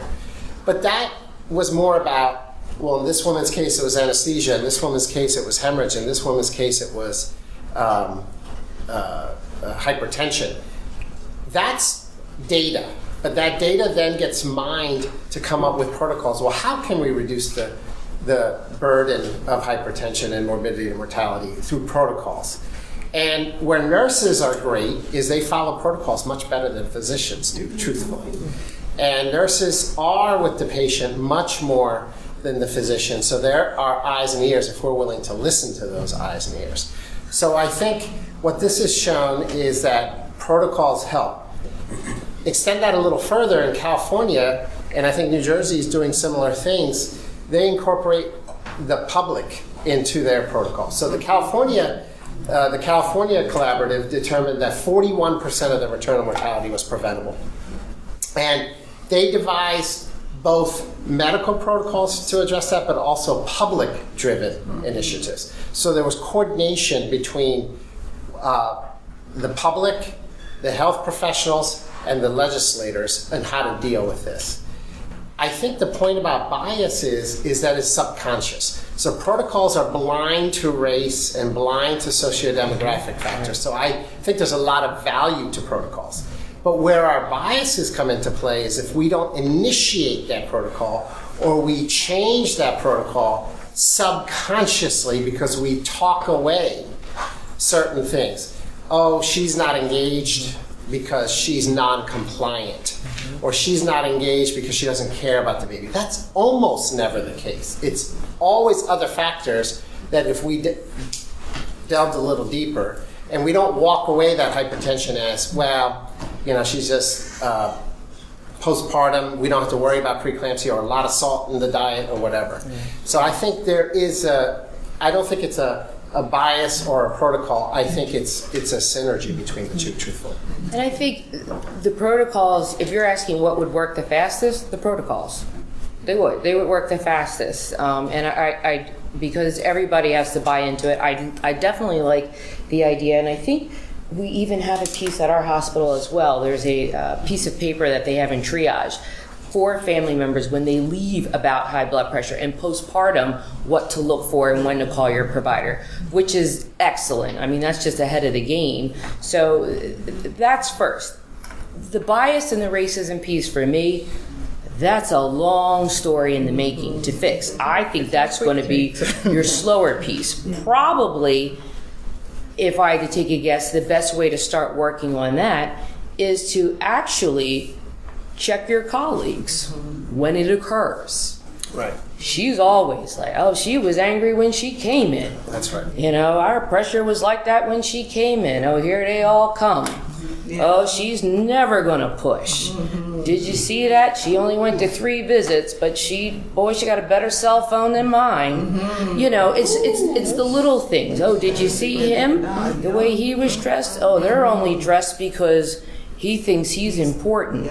You didn't really think about he got dressed because every time he doesn't dress, he gets treated poorly. So maybe if I dress up nicely, you'll treat me nicely. So y- y- there, there's that. That is. Um, that's something that that's that's not a medical school start and it may never get corrected it just may not for a lot but it's something that does need to be recognized so that you can start working on That's the it first step. you know but the protocol if i'm going to try to um, to get past that first death Mm-hmm. or the first mor- morbidity yeah the protocol helps. The hemorrhage protocol is great. And i'll tell you mm-hmm. another reason why is because somebody like me not all physicians do it i'm up for 24 hours. Mm-hmm. And sometimes i get no sleep you know? And sometimes i get an hour or 20 minutes broken. And it's very nice to have that protocol at 3 a.m. when someone's bleeding. The institution of the QBL versus estimated. It looked like a chuck, but it was really a leader. yeah. These are all things that, you know, oh, another thing I have to do. Mm-hmm. But when you really had to save somebody, that's helpful. The protocols that you're right, the nurses bring in, they bring in the hemorrhage kit already. I forgot about that at 3:30. Mm-hmm. You didn't want to know why because she was induced for 2 days, Dr. White. You know we have this here for you. Beautiful. It does. It takes the whole team, you know, it, it's the whole team that has to buy into it, and you have to be at a facility that does that. You're absolutely correct. You know, the golden hour, uh, you know, I never thought about that, what you were saying. There's always a reason why you don't have skin to skin and breastfeeding isn't initiated right away because I'll be honest with you, I take it for granted. I don't get a lot of excuses. If anything, I have NICU standing over there waiting. Can I still have delayed cord clamping? A baby doesn't look. You're fine, you know, and, and take a blanket and stimulate the baby right on, mom. So I take those things for granted sometimes that even here, you will have other hospitals that may not do that. Um, but I think the protocols is the initial step will help because you don't have to think too much about it. And if I do have a bias or if I'm racist towards a, a, a, something else or somebody else, it takes that out of there And protocols initially. can be state, not just hospital. No, oh, That's good. Sorry. We're working with the New Jersey Hospital Association to make them statewide for all hospitals. I want to say with the C-section bundles, I believe we have all hospitals who've signed on. Mm-hmm. But I, I, I feel like I just want to just comment on your, there's no quick fix. This is a, yeah, you, and, and you know that, and I think that the implicit bias and the training is really designed to sort of disrupt a system that has been operating this way for 400 years, right? So we're really trying to undo many of these things, and I think from where I sit, um, Assemblywoman talked about the fact that I work with my colleagues from other state agencies. I wish it was just a health solution or a, clinical solution, but it's not. It's about housing, transportation. You know, what is the diet? Mhm. How did right. how, Oh, how, are women that operating Critical during that interconception period? Are there fruit? Fresh fruits and vegetables in the neighborhood. That's a hundred I mean. I, I say this because I go out and I talk a lot about the doulas and the work that we're doing, but I mm-hmm. did an event in East Orange that will stay with me forever. It was about promoting breastfeeding in the African American community. Mm-hmm. Nice, WIC clinic, babies, moms, and all that. Mm-hmm. But yet, when we heard from the mothers, and the mothers started sort of talking, speaking to their stories, it wasn't about breastfeeding. It was about I had a baby and I was waiting on my temporary disability insurance check or my family leave check. Mm-hmm. And when I was in the hospital, I didn't know if I should think about giving this baby up for adoption because I was about to be homeless. Mm-hmm. So all these So things many about all of the the, the, the, the, the, the you know we're worried about breastfeeding and all that, and the mind is worried about are the lights still going to be on when I get this baby home? Where do I live? Do I feel safe? Does my partner or husband have a job? All of these things are all of these stressors, right, that do not create for a good situation when the doctors meet the patient mm-hmm. at delivery time, you know? And so I think a lot of the work that we're doing is this work, but it's also working with folks on how do we expedite temporary disability insurance. The moms that I talk to are, are making hard decisions because your Department of Labor system is jacked up. You need to do better. How do we make sure people get emergency child care, transportation, that you're not calling a 1 800 number and getting click, click, click, click, click, click, click, and losing hope? You know, all of these things. How do you acknowledge that postpartum depression is real? Mm-hmm. And a black mom is not afraid to say, I feel down because here comes DCP&P to come and take my baby. When what I'm experiencing is very normal. Mm-hmm. And so a lot of the work that I do is actually not necessarily health work, but really working with my colleagues in the system to develop a system that supports these families. And so we've spent a lot of time and investment in community health workers that we partner with doulas like her that are navigators and really help people get to what they need when they need it so that we can get the outcomes that the docs, you know, and the nurses and the rest of us are all looking for. But I wish it was as simple as you know, a protocol or skin to skin and all that, but it, it's life, like that Maslow's hierarchy of needs, right? We got to get here Wow, first getting before we, yeah, before we get to this the summit. And I think that that is what we're really seeing with the families that we're working with. May I add something to that? I, I think you hit on an incredibly important point. I think of it as trees. There's the trees that exist that we have to support. That's where protocols can really help. And then there's the trees who are growing from the seedling up to the tree, and that's where all these things can help. As physicians, we're very focused on medical protocols because that's real to us. You know, how do we prevent and treat hypertension, et cetera. But I'm proud to say that I've seen a couple things that Virtua has sponsored that has really made an impact in my patients' lives.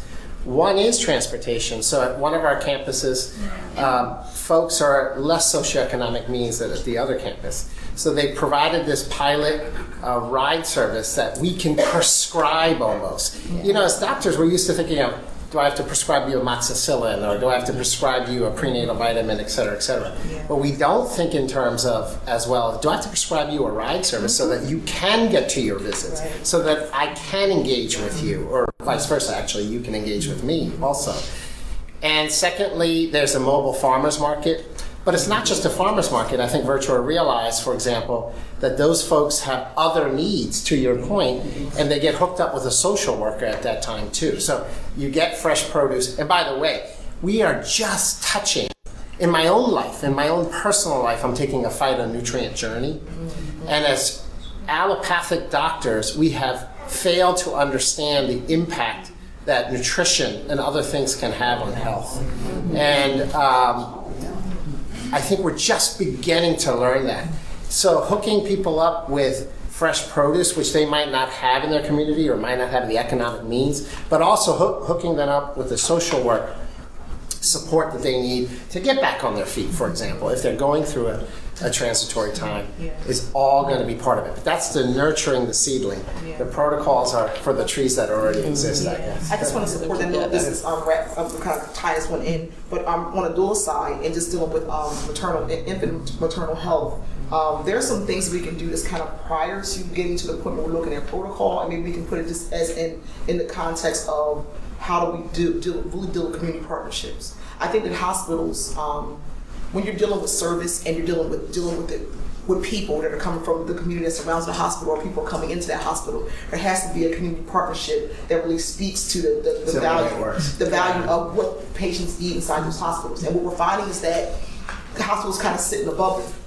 And it's not really a, a true community partnership of a pipeline of community people going in and out that hospital that's constantly being able to sit at tables. They may not have the letters behind their name, but their experience makes them an expert in certain areas. Does that, does that make sense? Yes, So in partnership, we're saying that we need to see that happen more often. I'll, I'll give you an example. Dr. Berger from Our Lady of Lourdes, um, had OBG, the, uh, OBGYN there, um, in the merger with, um, still my mind.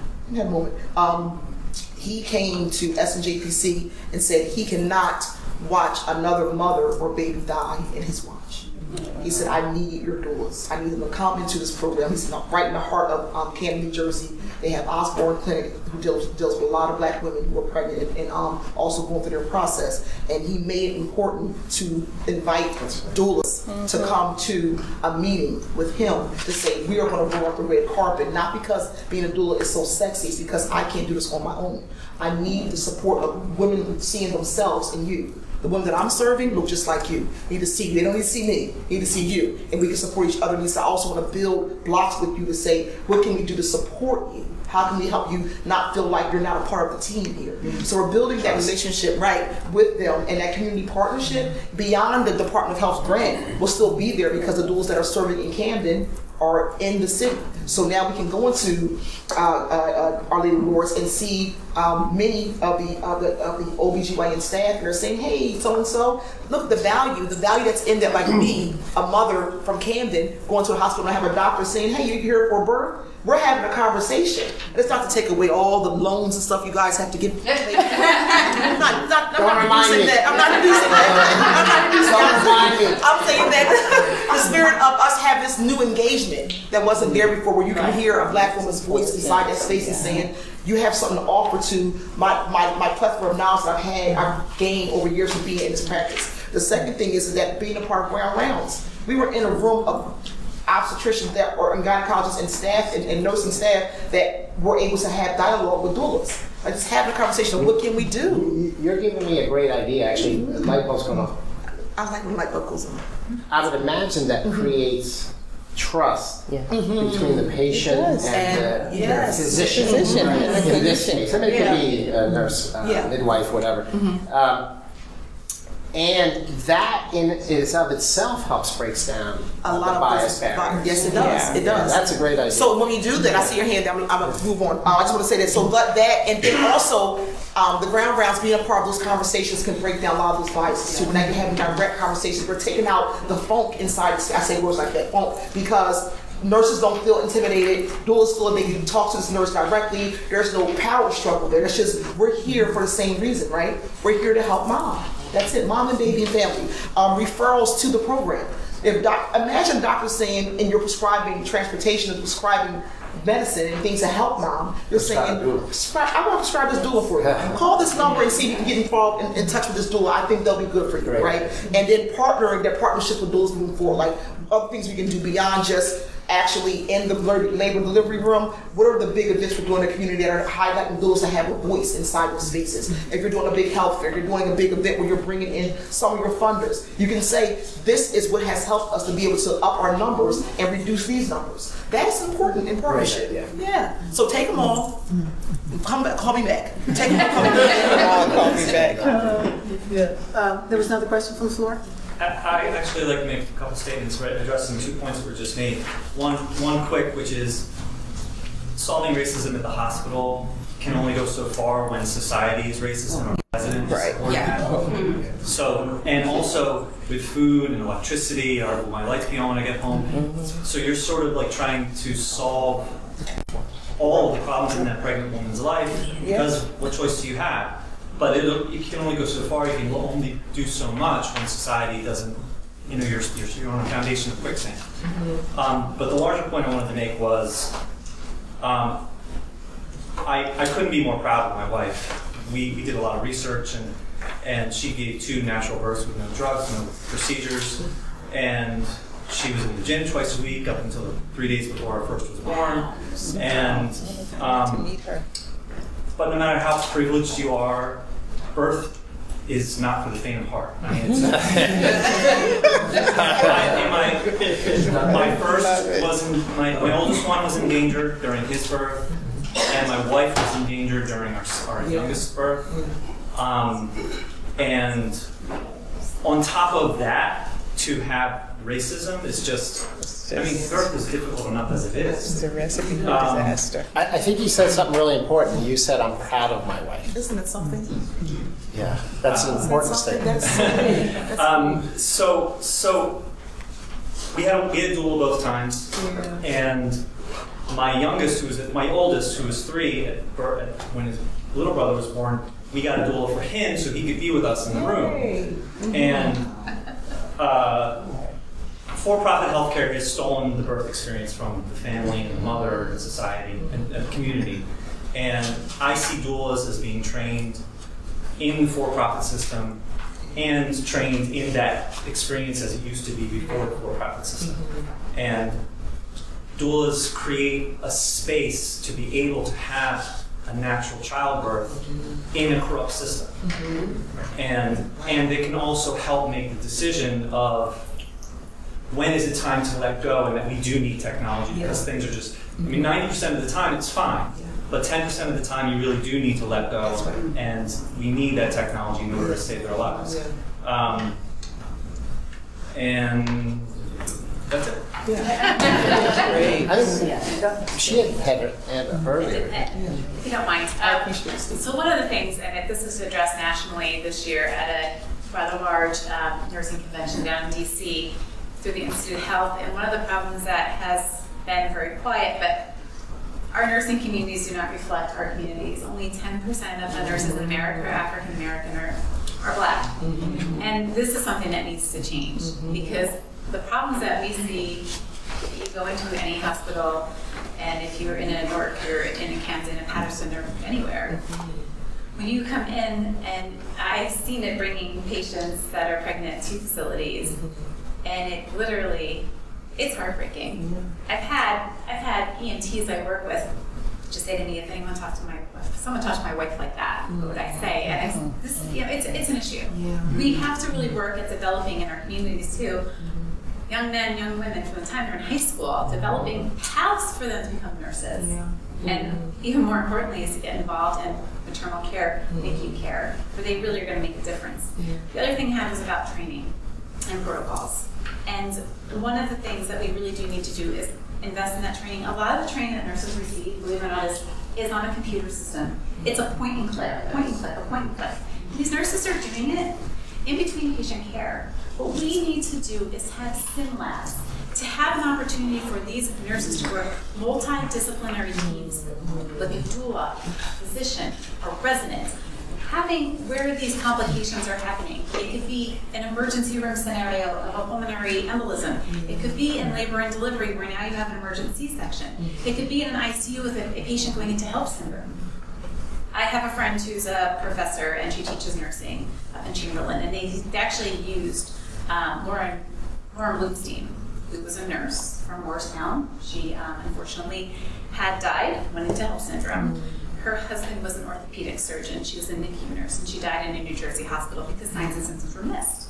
Mm-hmm. So what that school does with their nursing students is they use that sim and they recreate it so that there's an opportunity to say, well, this was a sign and symptom that was missed. What would you do? Mm-hmm. There's so many publicized cases of this. Judge Hackett's daughter, Daughter-in-law, yeah. another one, delayed. What could you do? What would you do? Yeah.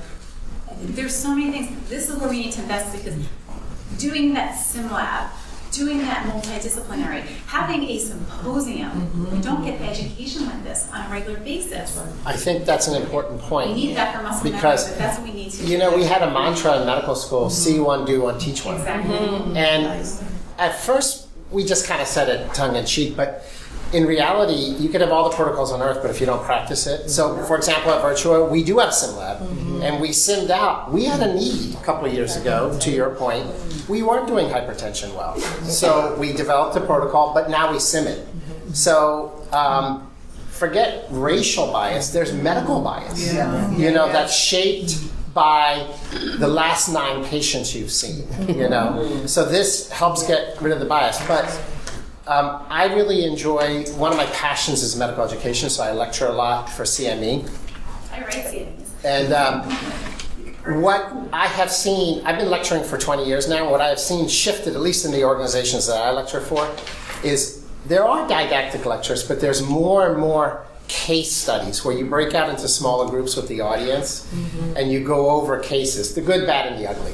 And um, to your point, I think if you only practice the algorithms, that's the only way you're going to follow. I mean, one of the things too for the Department of Health to partner with the Board of Nursing. What if, because maternal death can happen anywhere.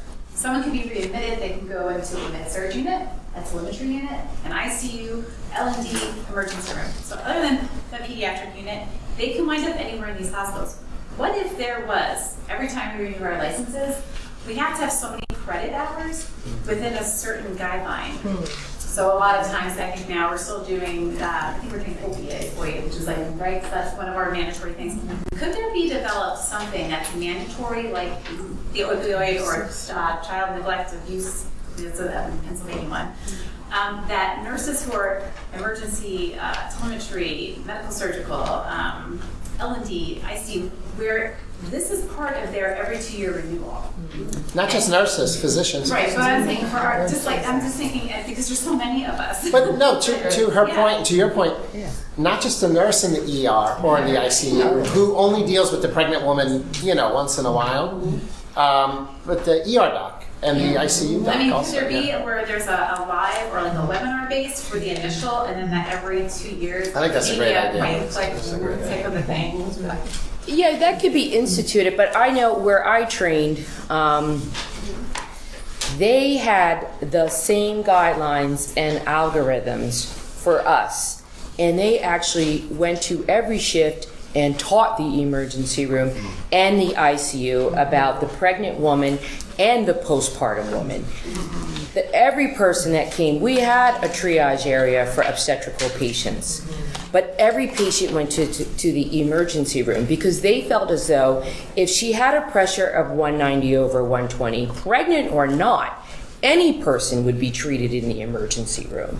And they had already instituted a Foley catheter, magnesium sulfate. They had already got an IV hypertensive while I was being paged as a resident. There was not one patient that went through that emergency room, through the hospital, not stabilized. And it took the initiative of the chairman, the department chair, to actually physically go there and do that with the ICU so that no one got missed. Mm-hmm. You know, I mean, that's how it worked there. And it doesn't take much to do. And that's why I still believe and it's it's it's you know one aspect is well we're rushed we're doing this we're doing that and the other in my mind's eye any postpartum pregnant woman that that's unacceptable answer. It's too mm-hmm. rushed. Mm-hmm. 190 over 120 would not be ignored and shipped to the ICU if it were a man. It just uh-huh. wouldn't happen. Uh-huh. It would not happen. So you we should all be treated the same. It is a disease. Mm-hmm. It is an emergency That's right. and it needs to be But even, in, stabilized but even in triage, when you're triaging in emergency rooms, and we've surveyed nurses in New Jersey, so we had, we surveyed in a It's national. education. That's we all it surveyed is. this As well, emergent, not every emergency room in New Jersey, their software does not have in there, have you delivered a baby within the last 365 days? Mm-hmm. Correct. So this is where sometimes things get missed, and most nurses, when we survey them, and we survey on a almost more than quarterly basis, mm-hmm. and we have breakouts, I actually drove around to Edison, because we have a chapter meeting of 55 nurses, mm-hmm. where they're even saying as labor and delivery nurses, you know, they're getting their education, but the rest of the entities may not be getting it. And that's where like, we need something that's gonna be across the board. That's right. Can, can I- can I just uh, say one thing? I think that uh, um, uh, Lisa had brought up that in New Jersey, New Jersey is more active than I think what- what in this room suspect. That there are many, many of the- these initiatives that are, um, are in place in, uh, you know, in, in almost all of, uh, uh, you know, the different, you know, the different regions. And I know from the institution that I uh, come to, the simulations for our department, because our department is the one that sets policy for our department, that they are mandatory. We have mandatory simulations um, uh, for, and uh, you can't renew your privileges. You can't, you can't come there if you don't do I mean, like the what you're hospital system I work supposed for, to has do. 16 hospitals, and they have one educator for the MFM program, which is specifically dealing Yeah. with maternal complications. right. So it was failing in that system, and we knew it, we identified it, and the excuse was, well, we don't have an educator right now. And that's, that's not New Jersey, it's a completely different region of New Jersey, but this is what, this is why, like, again, I'm very passionate about this, my colleagues, the 4,000 nurses I deal with are very passionate about this, because these are the people at the bedside that if there's a mistake, they're gonna catch it, but they have to have the education, they have to have the training, they have to have enough staff to do it. If there's, if there's a nurse that has ten patients in the ER, or I've heard of someone who had twenty-two, it's legit generic work there, it's not safe. You know, like, they have to have eyes on, they have to have that, that ability to take care of that patient. Those are the things that we as nurses, the bedside nurses that are literally hands-on with the patients, have been crying out for. Yeah, I just respect where where um where where you're coming from because I think that in if, with this wasn't a setup for this kind of conversation, mm-hmm. there will be some things missed, right? And I think I hear I hear your passion and your cry out because this even the, the point that we raised, I didn't want to move over that about it not being enough African American nurses being trained and certified in these areas. Those are issues, right? But then you have you speaking openly about um, things you're trying to correct. Like you're check, you're check yourself saying, I see issues. I'm trying to get the people who are higher in protocol than I am to see that down here because because they're nurses on the ground. Nurses are on the ground to us because you're constantly dealing with patients every day, right? You, um, and then and you also are the communicators or the quarterbacks to what happens throughout the court the rest of the day as we change shifts. Because you may have it, uh, from my personal experience, I've had great nurses and I had a shift change and I had the nurse from hell. You know what I mean? I mean, honest. like, whoa, go back to the ship we were just on, right? So it happens in these settings, but I appreciate your voice and your and your um, advocating because that I think has to be uh, looked into as a deeper dive. We can happen, yeah. I apologize. I have to. I have to. Well, we certainly want to um, thank uh, Dr. Shah.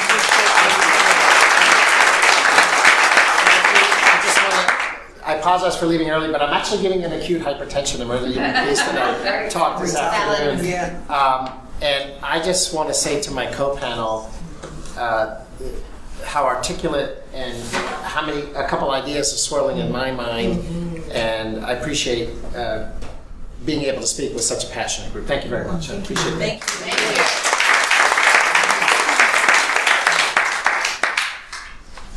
Yeah, it's appreciated. Yes. uh-huh. Uh, So, so on the other side, I'm not a frontline healthcare worker, and as you can see, I'm not black. Uh, And I, I just want to say a couple of things that I have learned in the space of, you know, policy advocacy that many of our partners have taught me. One is, uh, just one, as a white woman, being aware of my privilege. Like, that was new to me. Like, you know, I'm just like, well, I just think everybody should get along. We all love one another, but you know, that's not how the world works. Mm-hmm. And so I just want to encourage all of you, people in the room and on the panel, the thing that really needs to happen, and I feel like the momentum is really there, is that the discussion of uh, discrimination and implicit bias has to be public. Yeah. Right? This is like, we need to talk about this openly everywhere. In everything we do and in every policy we talk about, that has to be a piece of it. And I really feel like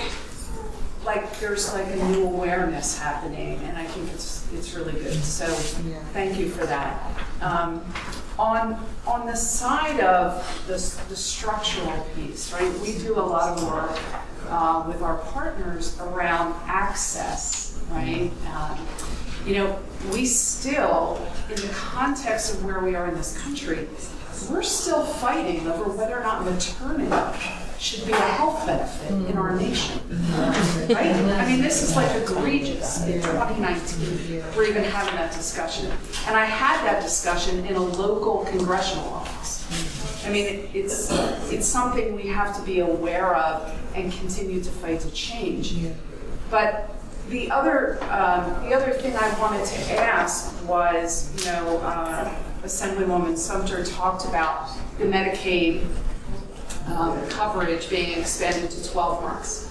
Well, that bill's held. That didn't happen yet. Um, there's a lot of interest, and it costs about $20 million. Right? How much do you, as frontline workers, see that impacting? We're very interested in seeing that move. Um, and what, how important do you see that in the context of where we are right now? Like the urgency of that moving uh, is my question. Um, so I'd love to hear what you think about it. Um, well, do, do uh, um, I think we could probably, maybe we should all, you know, kind of like just speak to that. So I'm, I'm supposed to be the moderator, I'm not supposed to be part of the panel, but I'm an obstetrician and gynecologist, so I can't, can't, can't help but uh, jump in that a little bit. So that's extremely important because as we look at different health, uh, you know, issues and as, as, as we move, uh, uh, you know, uh, through the postpartum period, um, we know, taking for example, uh, diabetes, okay? So we know that if you're diagnosed with, uh, um, you know, diabetes uh, during, uh, you know, pregnancy, that at uh, um, six to eight weeks postpartum, okay, that you should, uh, you know, be screened again, okay, for diabetes, and that you may continue, okay, to need the services with diabetic education and treatment as you move on uh, into the pregnancy. Um, same thing with cardiomyopathy, which is one of the substantial causes of, uh, uh, you know, of death. Okay, so that can uh, occur up to you know a year postpartum. So people, you know, they really need to. If you're more hypertensive, they need to be able to touch base. Okay, you know, with your provider, and you need to have the uh, means to enter into the medical system and to uh,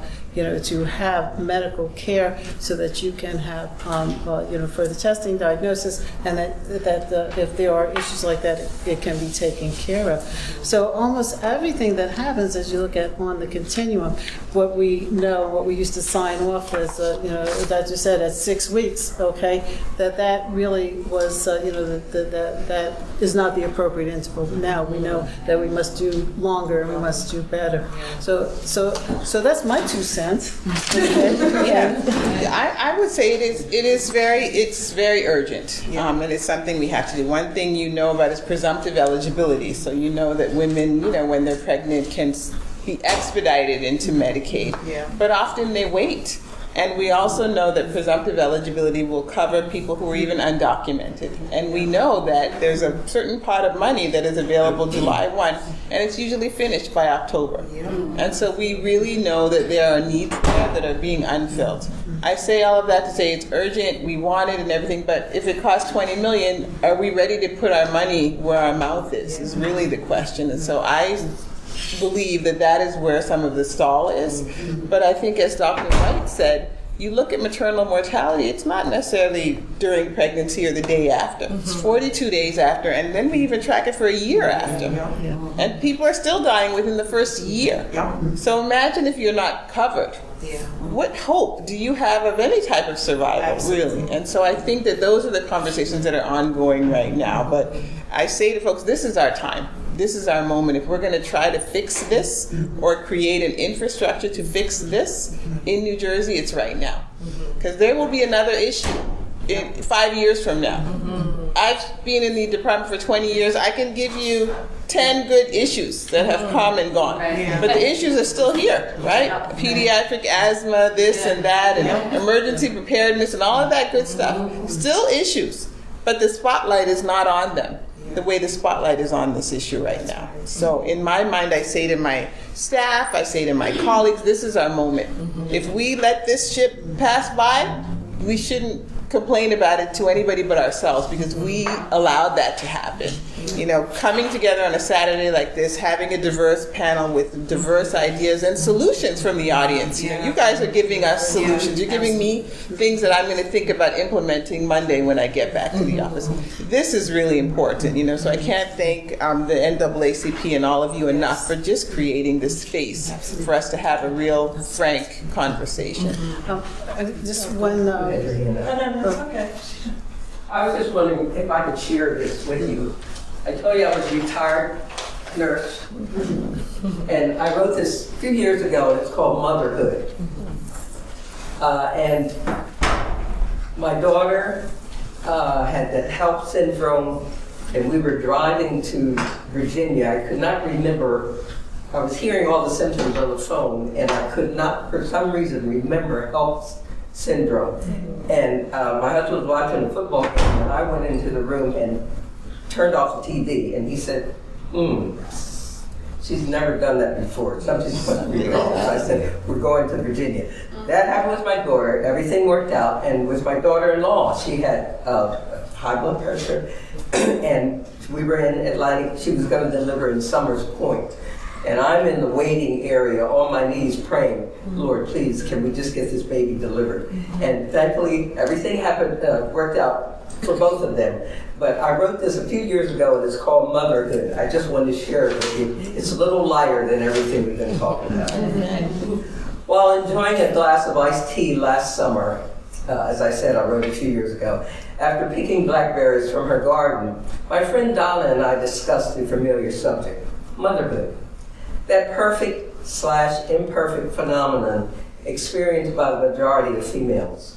What is happening with it in today's society? Donna and I worked many years as registered nurses in the maternity, maternity unit.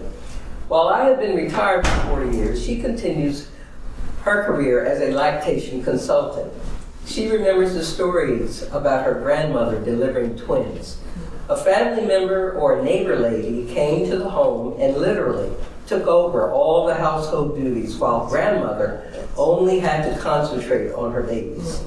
It was probably a week before she was even allowed downstairs, and at least six weeks before she went out of the house. All of this came to mind when I recently cared for my own daughter after she delivered her second child. We were able to modify Donna's grandmother's care. My daughter came downstairs after lunchtime and went back up at bedtime. She was able to stay homebound for a few weeks and out of work for a few months. Thankfully, her mother in law and I were able to help her and her family. I remember instructing patients to take it easy when you get home. Let it be four to six weeks before you're back to your normal activity. They were encouraged to let the family members care for them. Perhaps some of them followed these instructions, but I am sure that for others, my instructions were falling on deaf ears. There are so many distractions. The 21st century holds a totally different standard. Too often I've seen the tiniest newborn babies at the mall. Mm. The new mom needs to spend more time with her baby. The outside world should be shut out. She needs more time to be pampered. She should be encouraged to have that heart to heart conversation.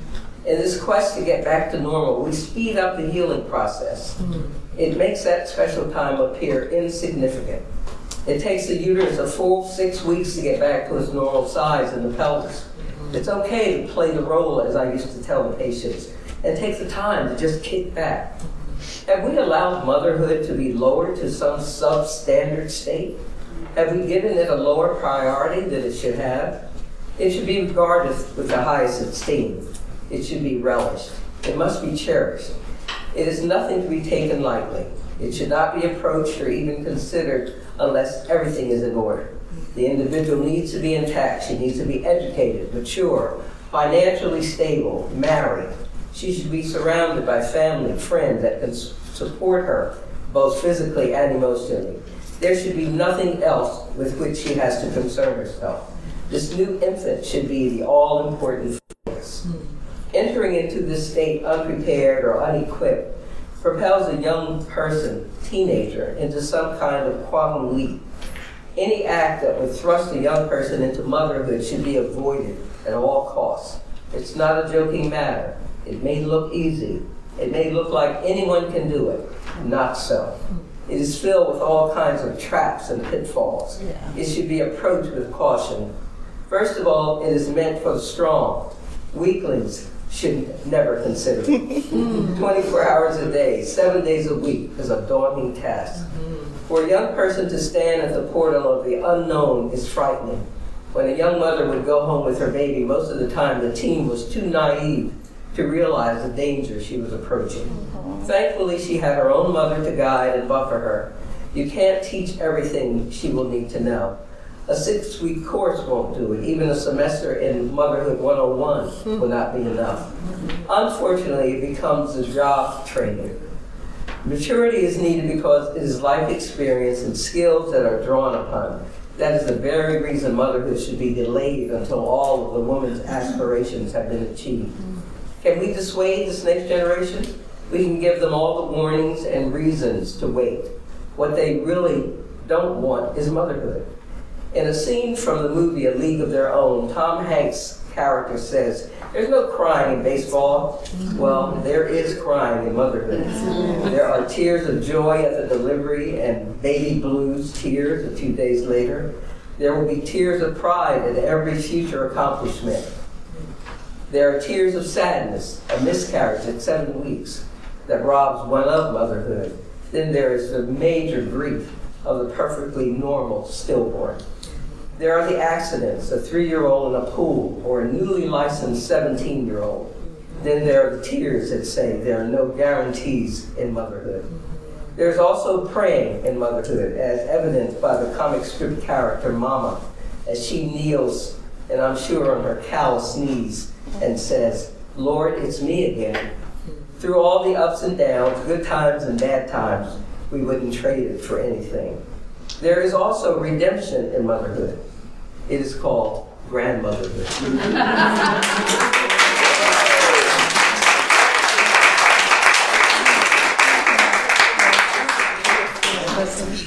Uh, One more question, then we're going to resume with uh, uh, Dr. White's comments. uh, regarding- I want to make one more statement, uh, which is Dr. Shah mentioned earlier that we have, you know, the United States clearly has the resources to give our people what they, you know, doctors and medical stuff. So nurses, when they don't have enough staff, they have to triage their care for the patients. Hospitals, when there's an emergency, they triage the care for people. The state of New Jersey has to triage the limited tax revenue that it has in order to give its people what they need. But I, I give lectures on economics. And what's different is at the federal level, they create money. So if they have the resources, they can create the money and it doesn't create cause inflation. But they, they pretend that they can't give us health care for all. They pretend that they can't give us free college and so on, even though we have the resources and they create money. So that's, that's just silly. So because they decide not to do that, that puts pressure on the states and forces states to have to triage, forces states to have to extract more from their citizens because they can't create money and they need money from their citizens. So this this uh, energy that we spend trying to pressure the state in trying to give people more of what they need, some of that energy should be spent instead forcing our federal representatives to stop talking economic nonsense pretending that we have to triage at the federal, at the federal level. Because if the federal government gave us what we needed, it would remove pressure from the states, which would remove pressure from the people, and would change everything. So yes, we should be pushing the state to do what it needs to do to give, but they sh- they would be so much less limited if our federal government pretended, stopped pretending that we had to triage our money when clearly we have more resources to stop the suffering of everyone. Great statement. Yes. Doc- Doctor, did you want to um, just resume, I think, uh, the, uh, almost in line with what you're saying, in the extension, okay, of, uh, you know, prenatal care, um, uh, the benefits up uh, to one year postpartum? Did you want, want to make Yeah, I mean, I, I definitely agree there's an urgency towards that, but, you know, with what you were saying as well, when they looked at it about dollars, it's just not about dollars because we got more dollars than most of the countries and we're still doing poorly. But I think conferences like this, and particularly the program that you are involved with, I think it's about where are you putting the resources, really, um, that are going to give you the most bang for your buck and are actually what the, the group that you're trying to help, what they're asking for and what they need. And if they don't know, sometimes you don't know what you need. Okay, but if someone could just ask me what my issues are, then you could help me figure out what my need is. Um, so I think it's not just about approving the dollars, but making sure that you really have the right programs for it. You know, um, most of my family's in education. There's more money dumped every which way and special things, but it has to be really for the people you're trying to service. Um, so I think this, I mean, this sounds awesome. You know, I'm involved in another a volunteer organization, and they're about supporting doulas in communities with people that look like the people that you're trying to serve, um, because uh, that is important, and it's it's it's not just to say that you look like me. I think for most um, Black Americans, and I can't speak for all, just from the history of the country, there's a lot of um, misconception, there's a lot of fear, there's a lot of mistrust, and that crosses all socioeconomic levels for, for um, black America um, with anything in medical care. Um, and, and that goes across generations up until this generation. So, and there's a lot of racism that's occurred, not just in the medical field. So if you, if you almost have someone that's an advocate of yours in the medical field that can understand you, and, and I like the fact that you say you have to come from the area as well, you might listen. You might listen, and if somebody else in your family listens, that's even better. Uh, and you're absolutely right. There's nothing better than to come into a hospital and somebody you're with, they say, "Hey, hey, I, how you doing? You know, okay, I'm in good hands. you know, here. Um, so it, it, there's a, it makes a huge difference. You know. So um, yeah, it's it's not just about the money. Um, it does help. There's 22 million. There's probably 50 million. There's probably more than that available. But it's also big on. I, I like that. The, I, I'm thankful to be on this panel. I really see a lot of positive things in in this area that are going on. That I think I really truly believe it's going to make a big impact. And and Jodi, I didn't realize you were involved in so much of this. She's uh, a midwife I cherish. I mean, a doula. I'm sorry, a doula I absolutely cherish. I, I'll just never forget one patient we had, I even asked. She said, "Oh, I think I think we tried it all." I said, "You don't have anything else in your bag?" know, she never asked me. She, you know, you gotta have something else, the chandelier, something, something. You know, she's one of those. And then by the same token, what I appreciate about uh, Jodi is that I had another patient that she was always anxious. Everybody was nervous about seeing her because she'd take up an hour in your office easily before you could mm-hmm. get to the exam. And I said, You need a doula. Mm-hmm. Because I could see this isn't going to go well. Mm-hmm. And Jodi saw her evaluator and she called and she said, I have a special doula for her that also um, specializes in uh, uh, mental health. Yeah. And this is going to be perfect because she needs a combination. So these two aren't separate. There are a lot of issues. They're not separate, you I'd just like know. to, res- just a very brief response to what you just Uh. said, which, I- no doubts that to- in some extent there is money, and then it's just a matter of making decisions on how to best use it.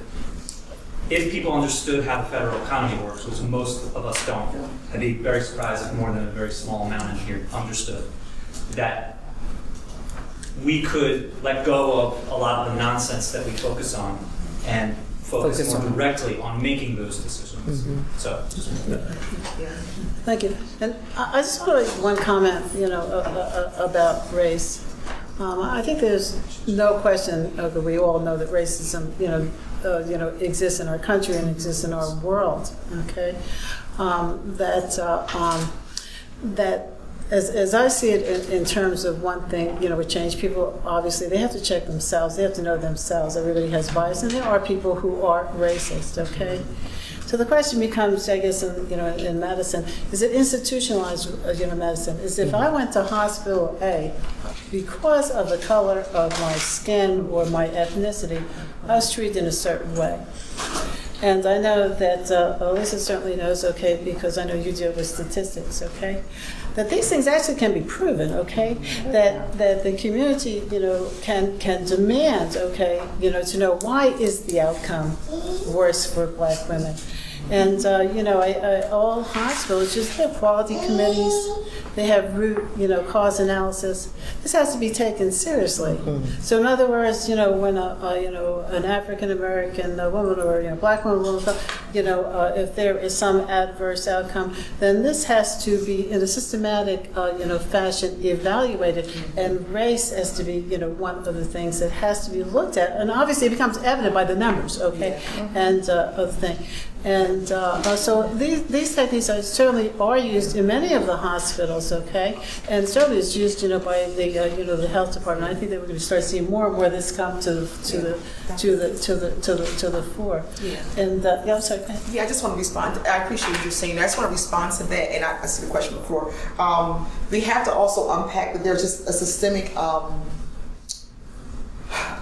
systemically, we've always historically. I say historically. Historically, we've always used African Americans as catalysts for experiments. And we have to be really honest about that in the setting.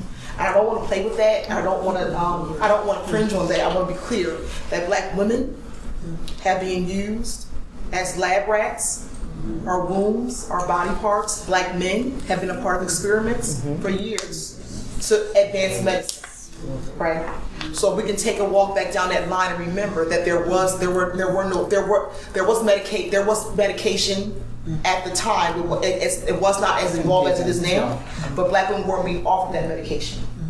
They were being used to see how much pain they can take when they're being operated on openly on tables with a bunch of white men around them, seeing if they could, what- if this we can advance medicine on this this person, and it's happened over and over and over again historically speaking. Same thing with black males. But since we're talking about black women, um, the fact that we are used, we uh, body parts of one individual woman has been harvested for years because she was looked upon as a freak of nature because she did not look like the average black woman or woman in general. So we want to talk about the historical context of how black women have been brutalized for years and used as um, uh, um, lab rats or test dummies for experiments that now, moving forward, strains strains of our DNA are, are, are cures for advancing cancer, you know, cancer supporting cancer um, treatment and things like that. So I make that statement to say that it, it's not really changing.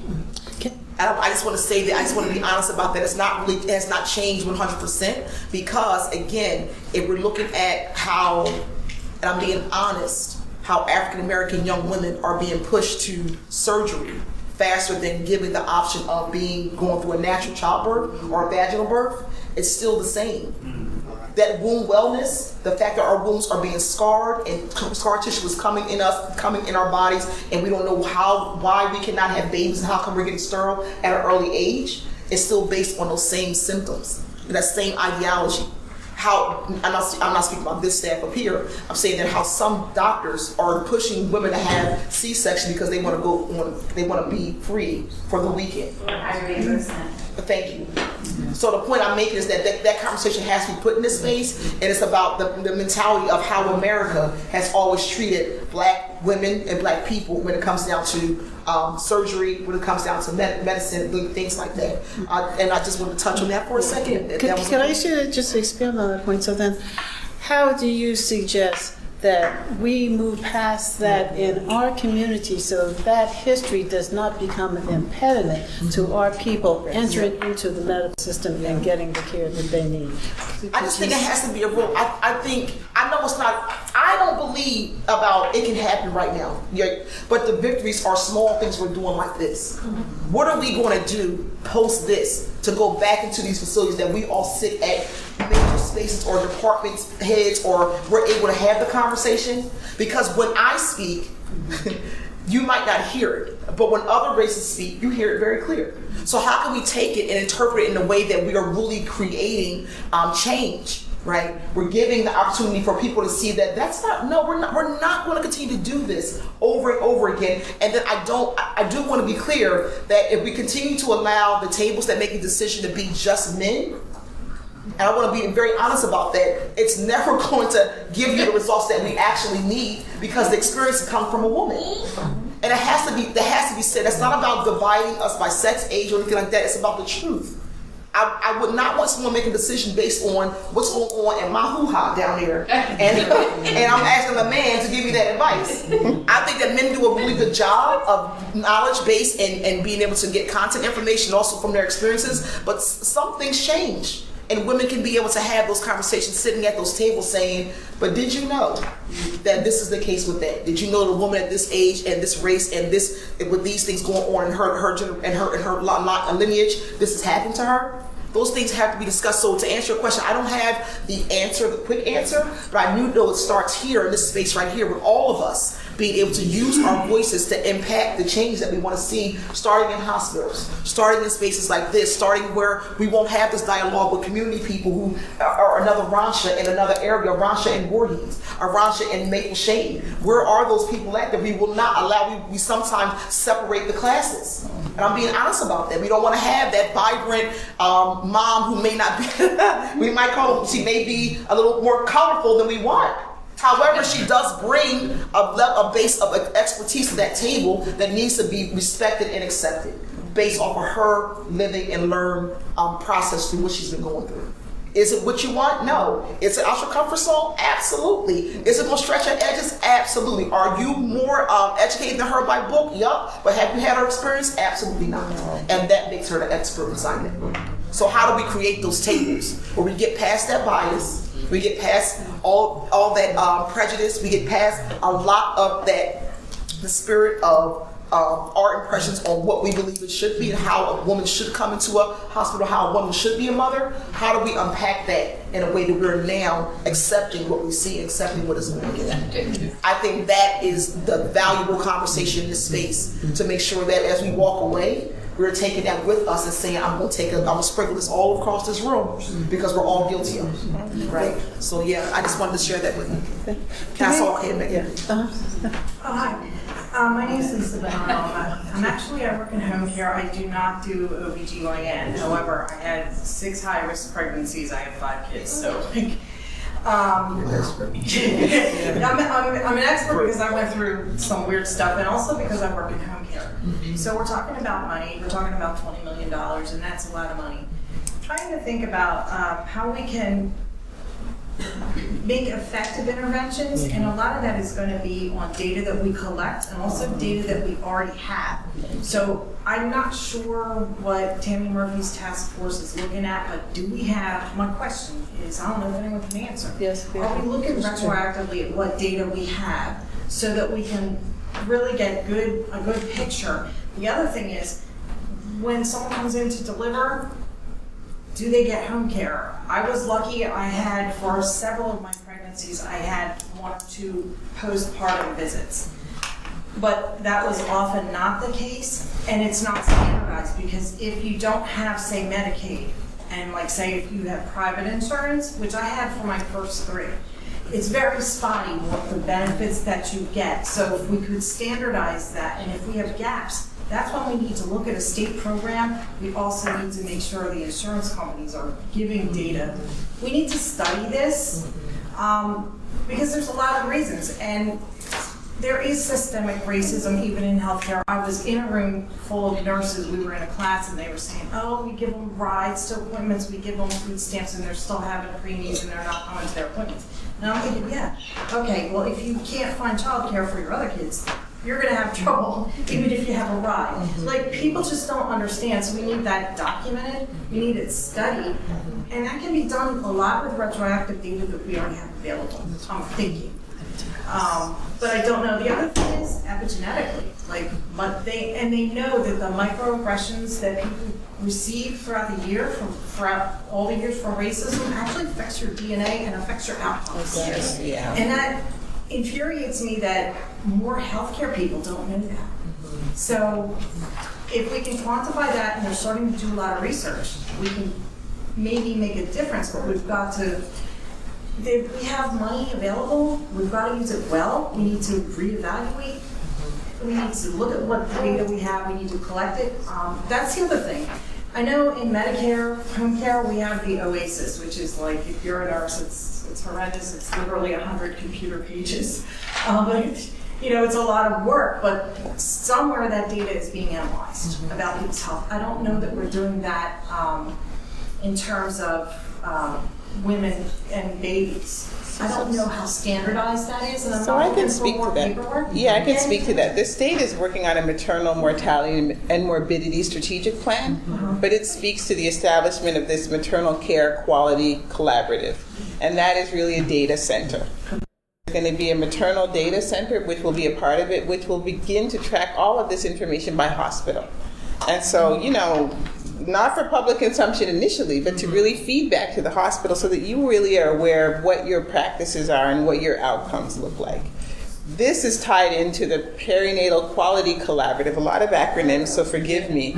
But that is where we, we work with the bundles. We work with the AIM bundles and the initiatives and the standardized protocols and training and all of that. So this is a big part of what um, Governor Murphy and First Lady Murphy are doing, really spearheaded by the Department of Health. Because you're absolutely right. We need to establish the baseline, set the targets, and really begin to track folks on that. Um, I know there's also legislation that is talking about not paying people for unnecessary C-sections. You know, when you hit people in their pocket, they pay attention. And so I, I say that to say we're really in a transitional period we're really looking much more closely at the things that we are paying for and really looking at the trends over time. I will also say to Ronsha's point, thank you for saying that. We need to hear from the community. You can't make a decision in an office behind a desk, not knowing about what your target population and what your constituents care about, think about, and need.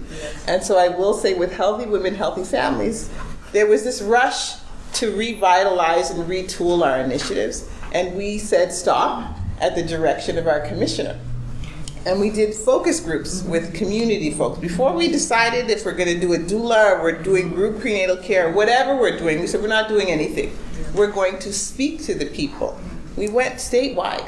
North, Central, South. It took a long time. It was last January. We decided to do this in the middle of blizzard blizzards. So we had every community forum canceled and rescheduled. It took us a while. It was tough.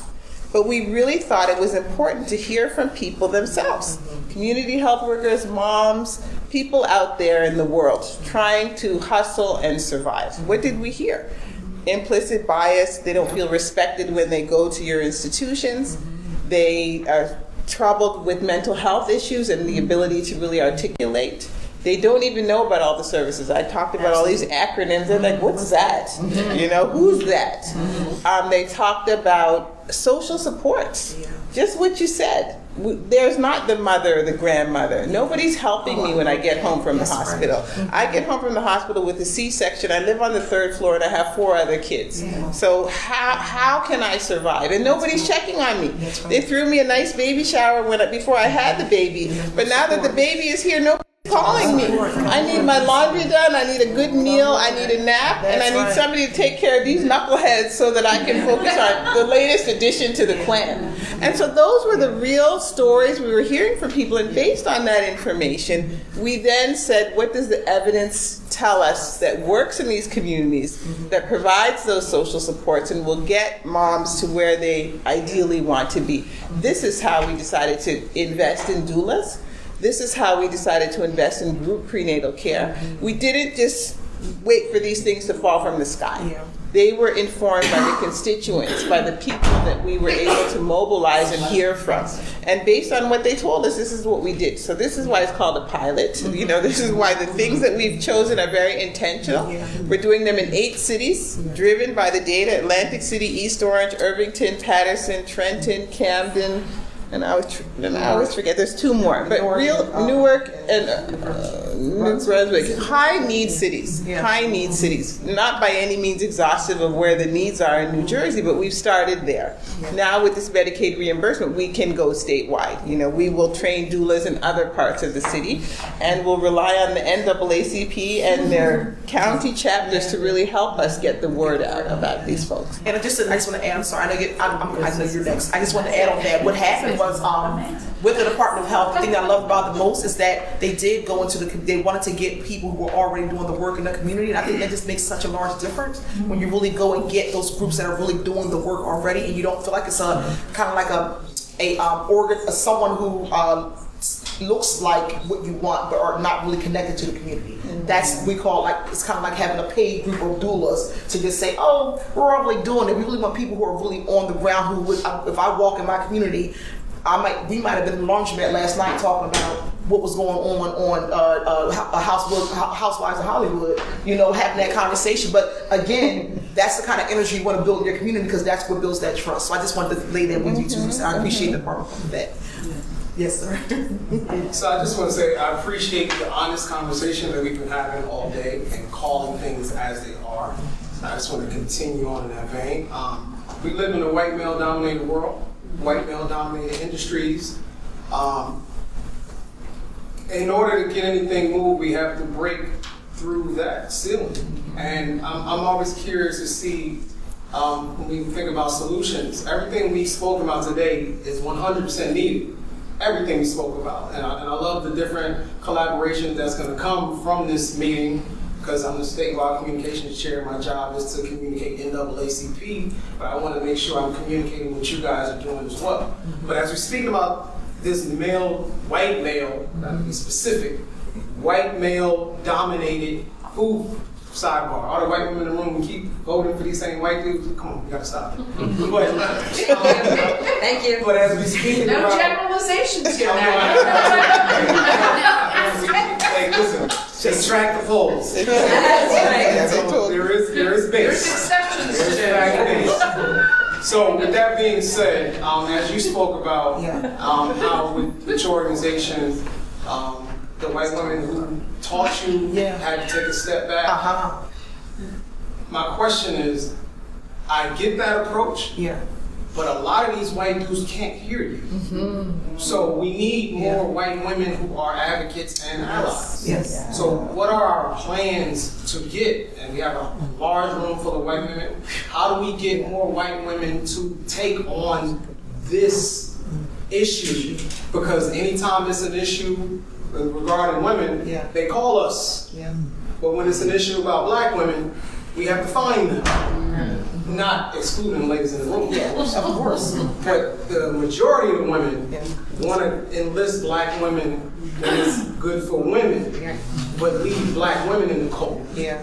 So how do we get more white allies, advocates, whatever term we want to use, on these issues? Yeah. So the white men who have the money and the power and the resources can put these things to the forefront. Because anyone who say, like, everything in this country right now is about life, about life. Yeah. How can we keep talking about how much we enjoy life when we're not protecting black women who are losing their lives? Yeah, so I don't, I'm, I'll, I'll start with it first, and if everyone minds, doesn't mind this room, I'm gonna shift my hat a little bit and put on my community organizer's hat and national organizer's hat.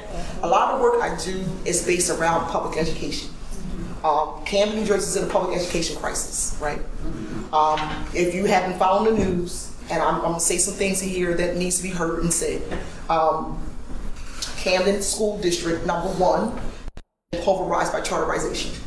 The students, the Camden students are not failing, they've been failed. The community is shifted because you only, you have 77,000 people in the city. You have 26 schools and now nine of them are under um, corporate charter tailoring, right? But with that, there's a, there's a new, the current superintendent has currently just said that we're in a $27 million deficit and we don't know where the deficit came from. So that in order to save those schools, they want to shut down more schools and fire more teachers. This is always the answer in black communities, right? What has happened in Camden, and this is what I, I'm using the story to kind of open up to where you're, what you said, you had made amazing, amazing question. I want to answer that. What has happened in Camden is that we decided to de-silo the way that we organize. So when you de-silo, you have to build two things. You have to build power and lift up the black voice of the experience, but you also have to uh, you have to kind of integrate a uh, multiracial fight.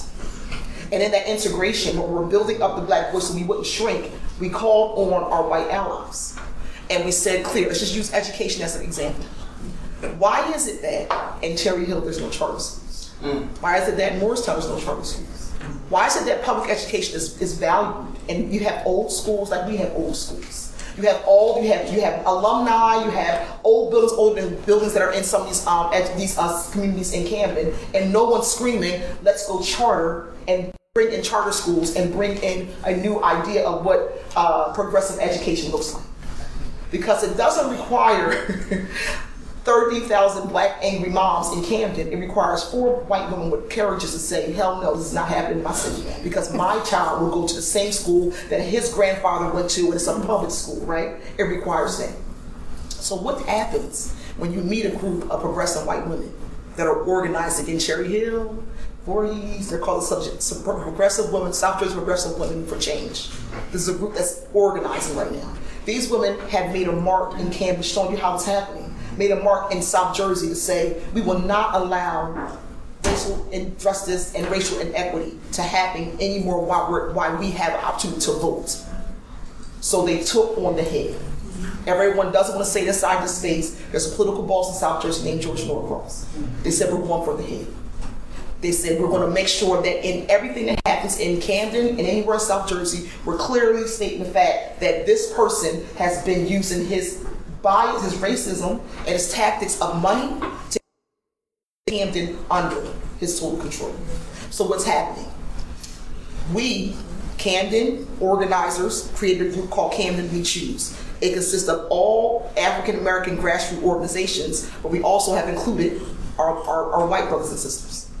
So when we stand and fight about education in Camden, I don't have to say at a board meeting over in Cherry Hill, this is not happening because this white woman is standing right here with me saying, and I live in Cherry Hill, and it's not happening. And I want to know why it's happening here. And how the hell do you run these board meetings like this? I'm going to write a letter. I'm going to call the governor. I'm going to do this. I love the way that white women organize because they are clear on. I'm going to call the governor. I'm going to call who's in charge. I'm going to use my privilege to do what I need to do. That's the same way it's happening voting right now. White women are standing up, and I hope that I'm saying this in love as a family. They're standing up and using their voice. No more will we be squashed, be, be settled under a white man's world and say that we don't have power to say we need to say to support women across the board. Why are women suffering? And we have we have an ability to use our voice and our power to make sure that all of us receive the same exact thing. And in the middle of there, there's some mucky water because it does come with us have to kind of like check on privileges and make sure that we're clear on don't cross that line. But it is a growth happening. Mm. And I want to be honest about that. I'm talking about real time happening right now. If you look back at the Economic Development Authority, I'm pretty sure everyone's reading the paper, this is funky in Camden. Governor Murphy.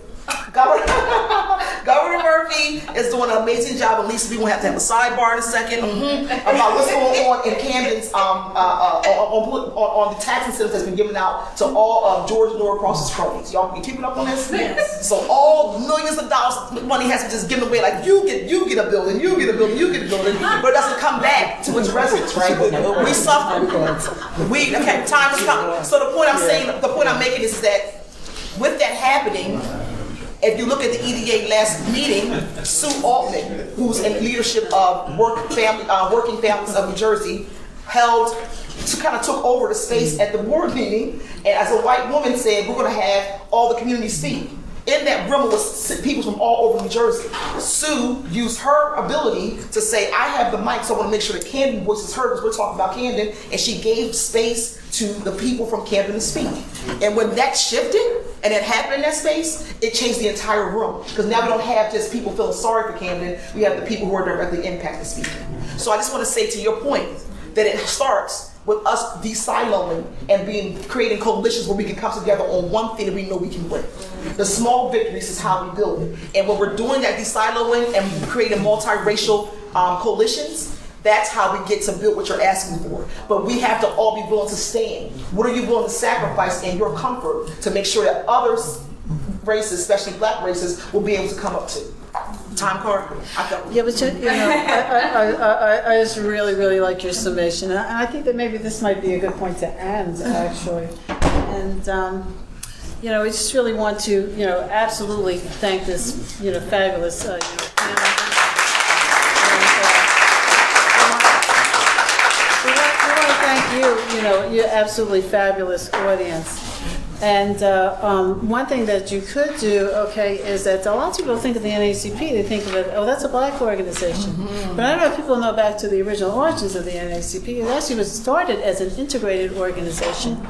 And so if you feel that you would like to see more things in this community or you feel that this was value to you, um, you know, consider becoming, uh, you know, a member actually of the NAACP, the N- NAACP. So we thank you again, and we certainly thank the, uh, uh, the Burlington uh, chapter for putting together this. I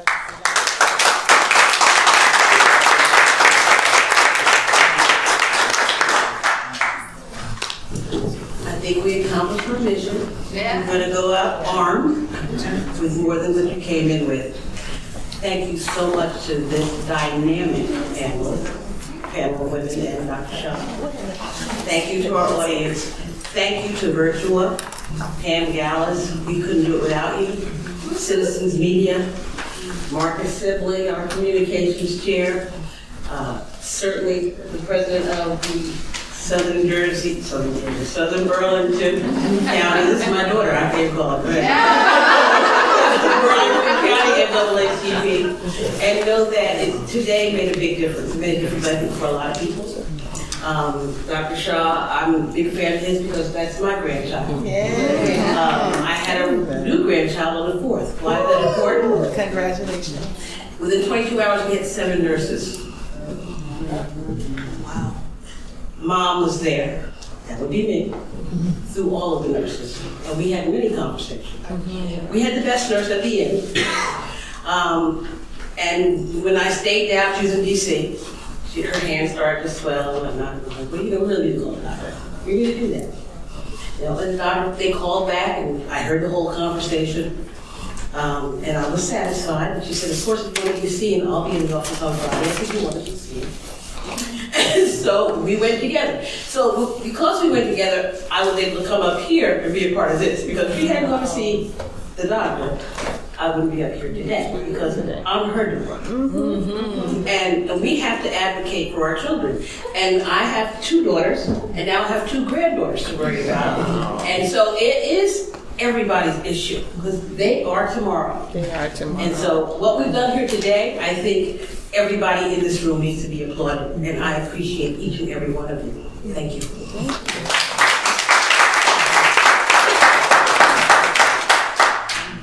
Well, I'd like to thank my doula. if you ask anybody, uh, if you ever hear my mom talk about my pregnancy, you don't know who carried my daughter. She carried her. it was, it was- it was tough watching you go through this. And, uh, I mean, I don't know, she got from Atlantic City to, uh, Virtua Voorhees, uh, before, before my fiance could get here. And, um, so, you know, thank you to my doula. Um, as you can see, this is a, this is a, a family business. Um, advocacy is in our blood. Being strong women is in our blood.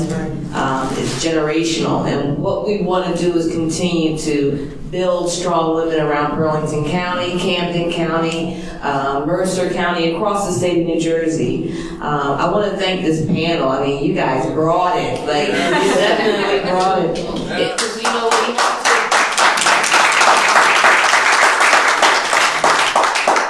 You can't have a sexy conversation to get business done. That's right. Sexy falls under recreation for most, right? And so, and so you can't have this sexy conversation and expect to see real change. Okay, and um, I think that everybody in here is going to walk out empowered.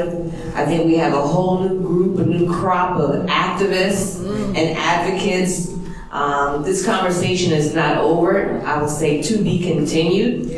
Um, let's work together to build and save lives. Um, thank you for taking the time on the first real spring day of the year, and still coming. Um, and uh, listen, like I said, this is this is about all of us. Um, if we weren't for mothers, there wouldn't be children. If there weren't children, there'd be no future. No one can be overlooked. Um, before I close, I definitely want to acknowledge that we have another NAACP president in the room. That'd be Mr. Kevin Barfield from Camden County.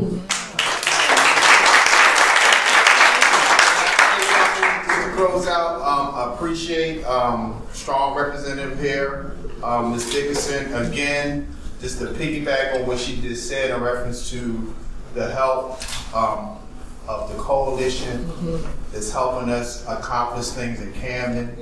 Um, it definitely takes all of us. And I can appreciate that. I'm sorry I missed it because, you know, the prior events, but I'm glad I'm here and we definitely want to take this back to our community. That's right. Definitely, um, our local chapter will definitely be supporting this initiative. And I look forward to, um, meeting y'all again in the future. Thank you.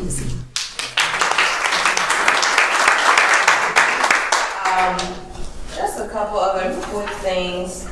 Um, before we close, I'll let Susan give a quick announcement out about a very important event that I was going to make for her, but my flyer has moved. So Thanks. please stand and make it. Thank you. I'm so um, honored to be able to announce that, uh, as all of you know, of course, um, 1963, uh, you're all aware of the church bombing that killed uh, four little girls. Yep. And uh, as some of you may know, uh, there was a fifth little girl who survived, uh, Sarah Collins Rudolph, and we're so humbled that she's coming to Atlantic County on Monday, May 28th. She'll be speaking at Mount Zion Baptist Church at 6 o'clock and uh, being sponsored by uh, the NAACP mainland and Atlantic City chapters, as well as the African American History Museum in Atlantic City and uh, the Anti-Defamation League of South Jersey. So we really hope you'll uh, get the word out and their flyers on the back as well. And if you uh, come to my Facebook page or Oh, it's free. No. Thank you so much. We hope to see you all there. Is it the 27th or the 28th? The 20 Tuesday the 28th. Tuesday the I'm sorry. 28th. You said Monday. Oh, Okay, sorry. so Tuesday. Tuesday, that's right. Thank you. Okay. Six o'clock. Thank you. Gotcha, thank you. All right, so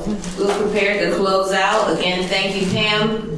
Pam is like my new best bud. Here we talk off hours during. Like, hey, you know what's going on? Let's That's let's check in on this, and that's important because, like I said in my opening statement, Pam definitely showed a vested interest in this program. Not uh, what do you want to do? Let's see how you can use our space. And you know, there was a there was a concern, there was a heart for why we're here today. And so I know that I can say with great confidence, um, between working with Pam and the care I actually received through Virtua and Dr. Shah, and um, even I attend the women's primary care here. Um, this we will be doing more of this. So we just this is just scratching the surface, and and, and thanks to Ronsha, we really got a little deeper than surface. And thank but, but Ronsha wanted to get in the weeds. So, so anyway, I said to say, you know, you know, we'd love for anybody in here to become a member. We have membership applications in the back. We are um, also, this is a shameless thing, but it's a proud thing to say.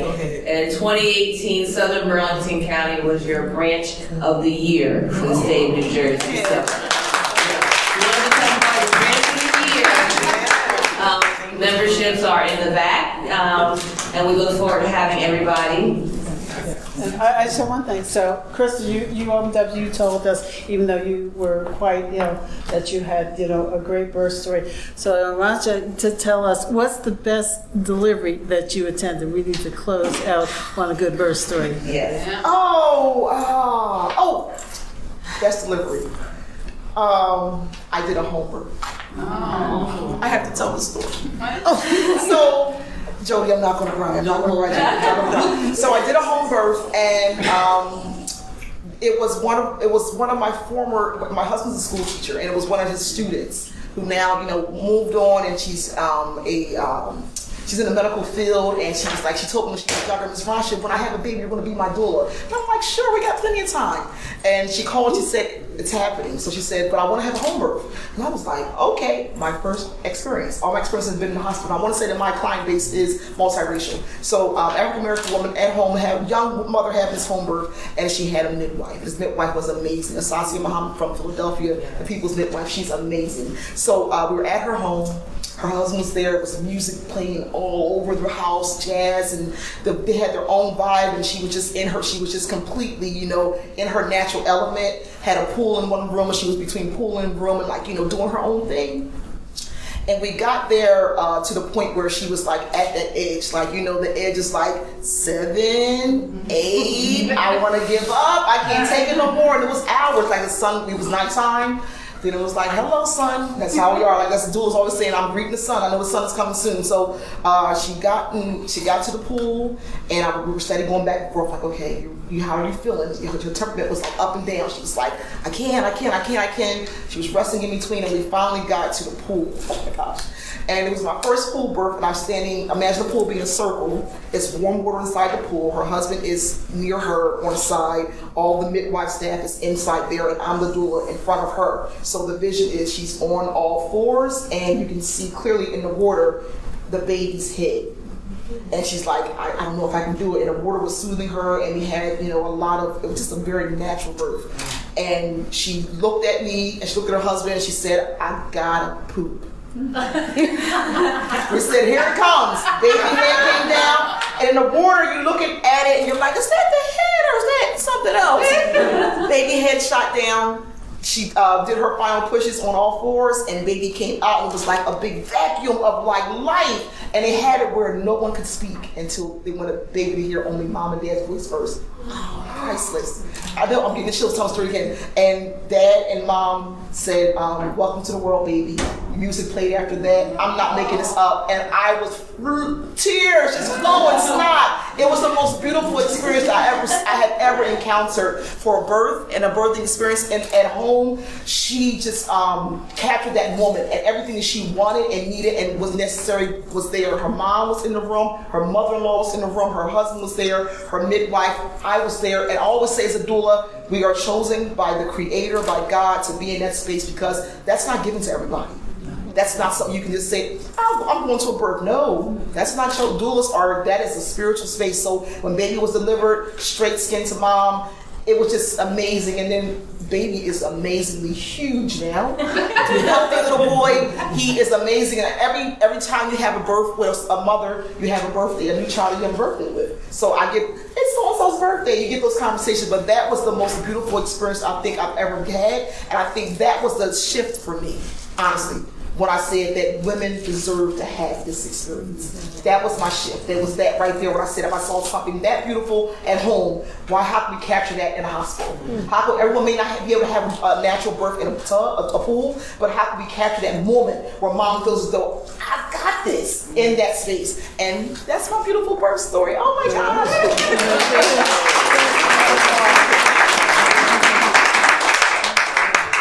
Well, thank you again, citizen media, because, you know, thanks to you, people were able to partake in this who weren't able to be with us today. Um, and I'm sure they probably enjoyed every minute, minute just as we did. So, with that being said, thank you. Thank you to our moderator, Dr. Banks. Yay! And again, panelists, thank you for, like I said, there was never a, a second guess when we made the ask. So thank you again, and we hope to see you all in the very near future. Enjoy this Saturday. Thank you.